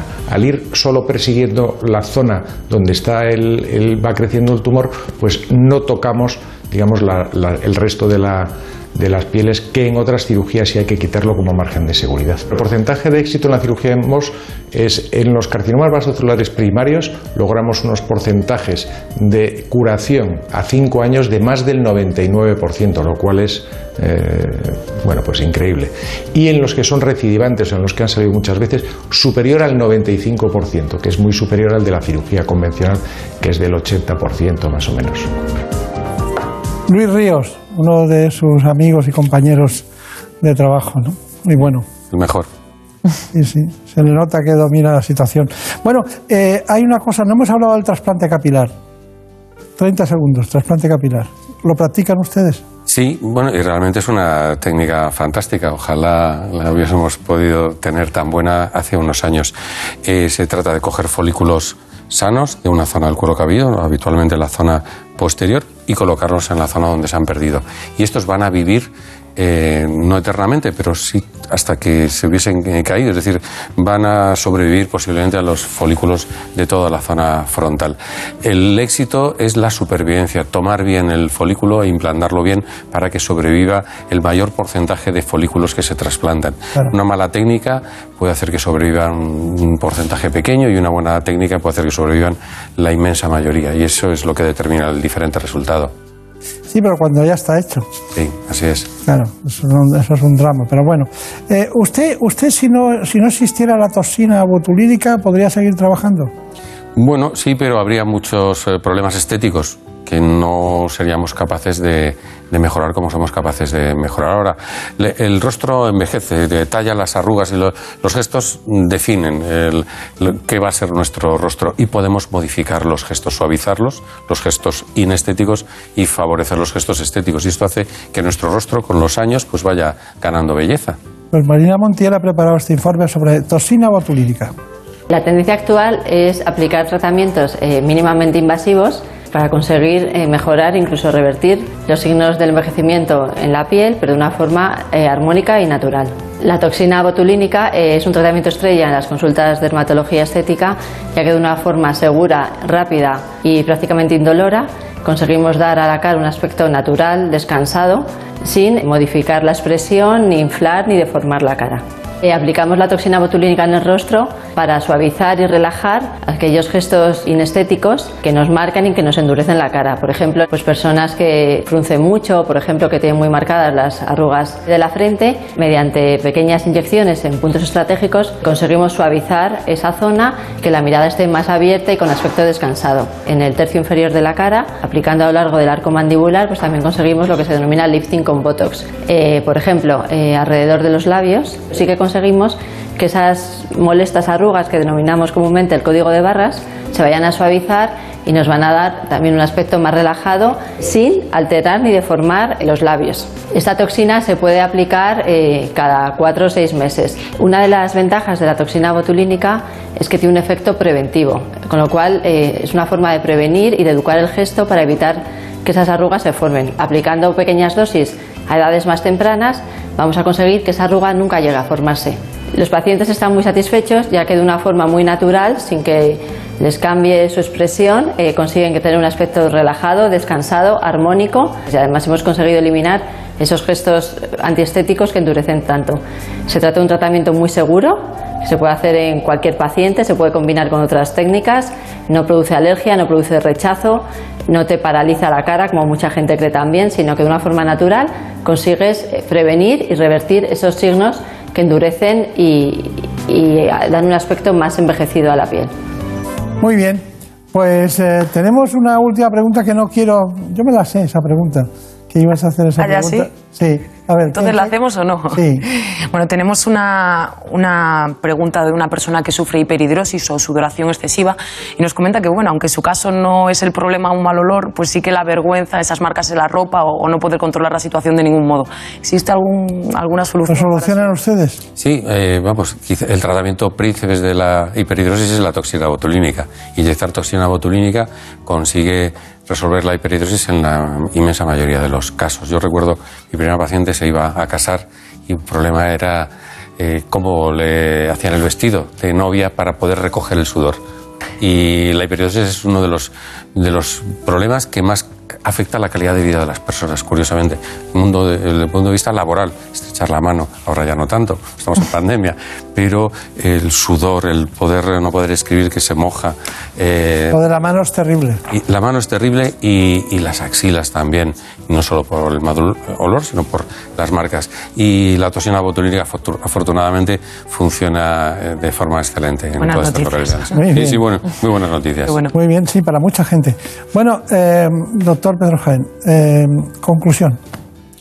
Bueno, eh, yo creo que tenemos una piel para toda la vida, eh, tenemos que cuidarla desde la infancia, eh, la piel sufre de enfermedades, eh, conviene eh, saber cuáles son, identificarlas, y afortunadamente la dermatología tiene eh, elementos de, para el diagnóstico que nos ayudan mucho a los dermatólogos en nuestra, en nuestra tarea, un arsenal terapéutico tanto de fármacos como de tecnología tremendo que nos puede ayudar tanto a la enfermedad como a la estética. Eh, y la autoexploración pues es la forma de identificar eh, y prevenir pues, la aparición de problemas dermatológicos, y entre ellos el cáncer de piel y entre ellos el melanoma, que es eh, pues un cáncer agresivo que diagnosticado a tiempo se cura y diagnosticado de forma tardía pues puede acabar con la vida de las, de las personas. Muy bien, pues eh, es imposible trasladar una piel para toda la vida en un programa de televisión. Lo hemos intentado eh, mezclando muchísimos conceptos. Ahora me lo va a dedicar y les recuerdo a todos ustedes que lo más importante para la piel es hidratación, hidratación e hidratación. ¿Sí o no? Es, una, es muy importante, efectivamente. Bueno, y sencillo y barato. Bueno, muchísimas gracias, doctor Jaén. Que Muchas vaya gracias. Muy bien. Que tenga mucha suerte. Gracias. En buenas manos. Por un beso tuyo, contigo me voy. No me lo pregunto, contigo me voy. Que se me fue del alma, contigo me voy. Yo me voy, yo me voy. Nos vamos. Nos vamos, pero volveremos como cada semana, ya saben. Con nosotros ha estado como técnico en la dirección Jorge Zamorano. Produce el espacio Marta López Llorente. Por un beso tuyo me quedé en silencio cuando... Enseguida les espero en el programa de La Sexta, ¿Qué me pasa, doctor? Ya saben, La Sexta, ¿Qué me pasa, doctor? De nueve a diez de la mañana.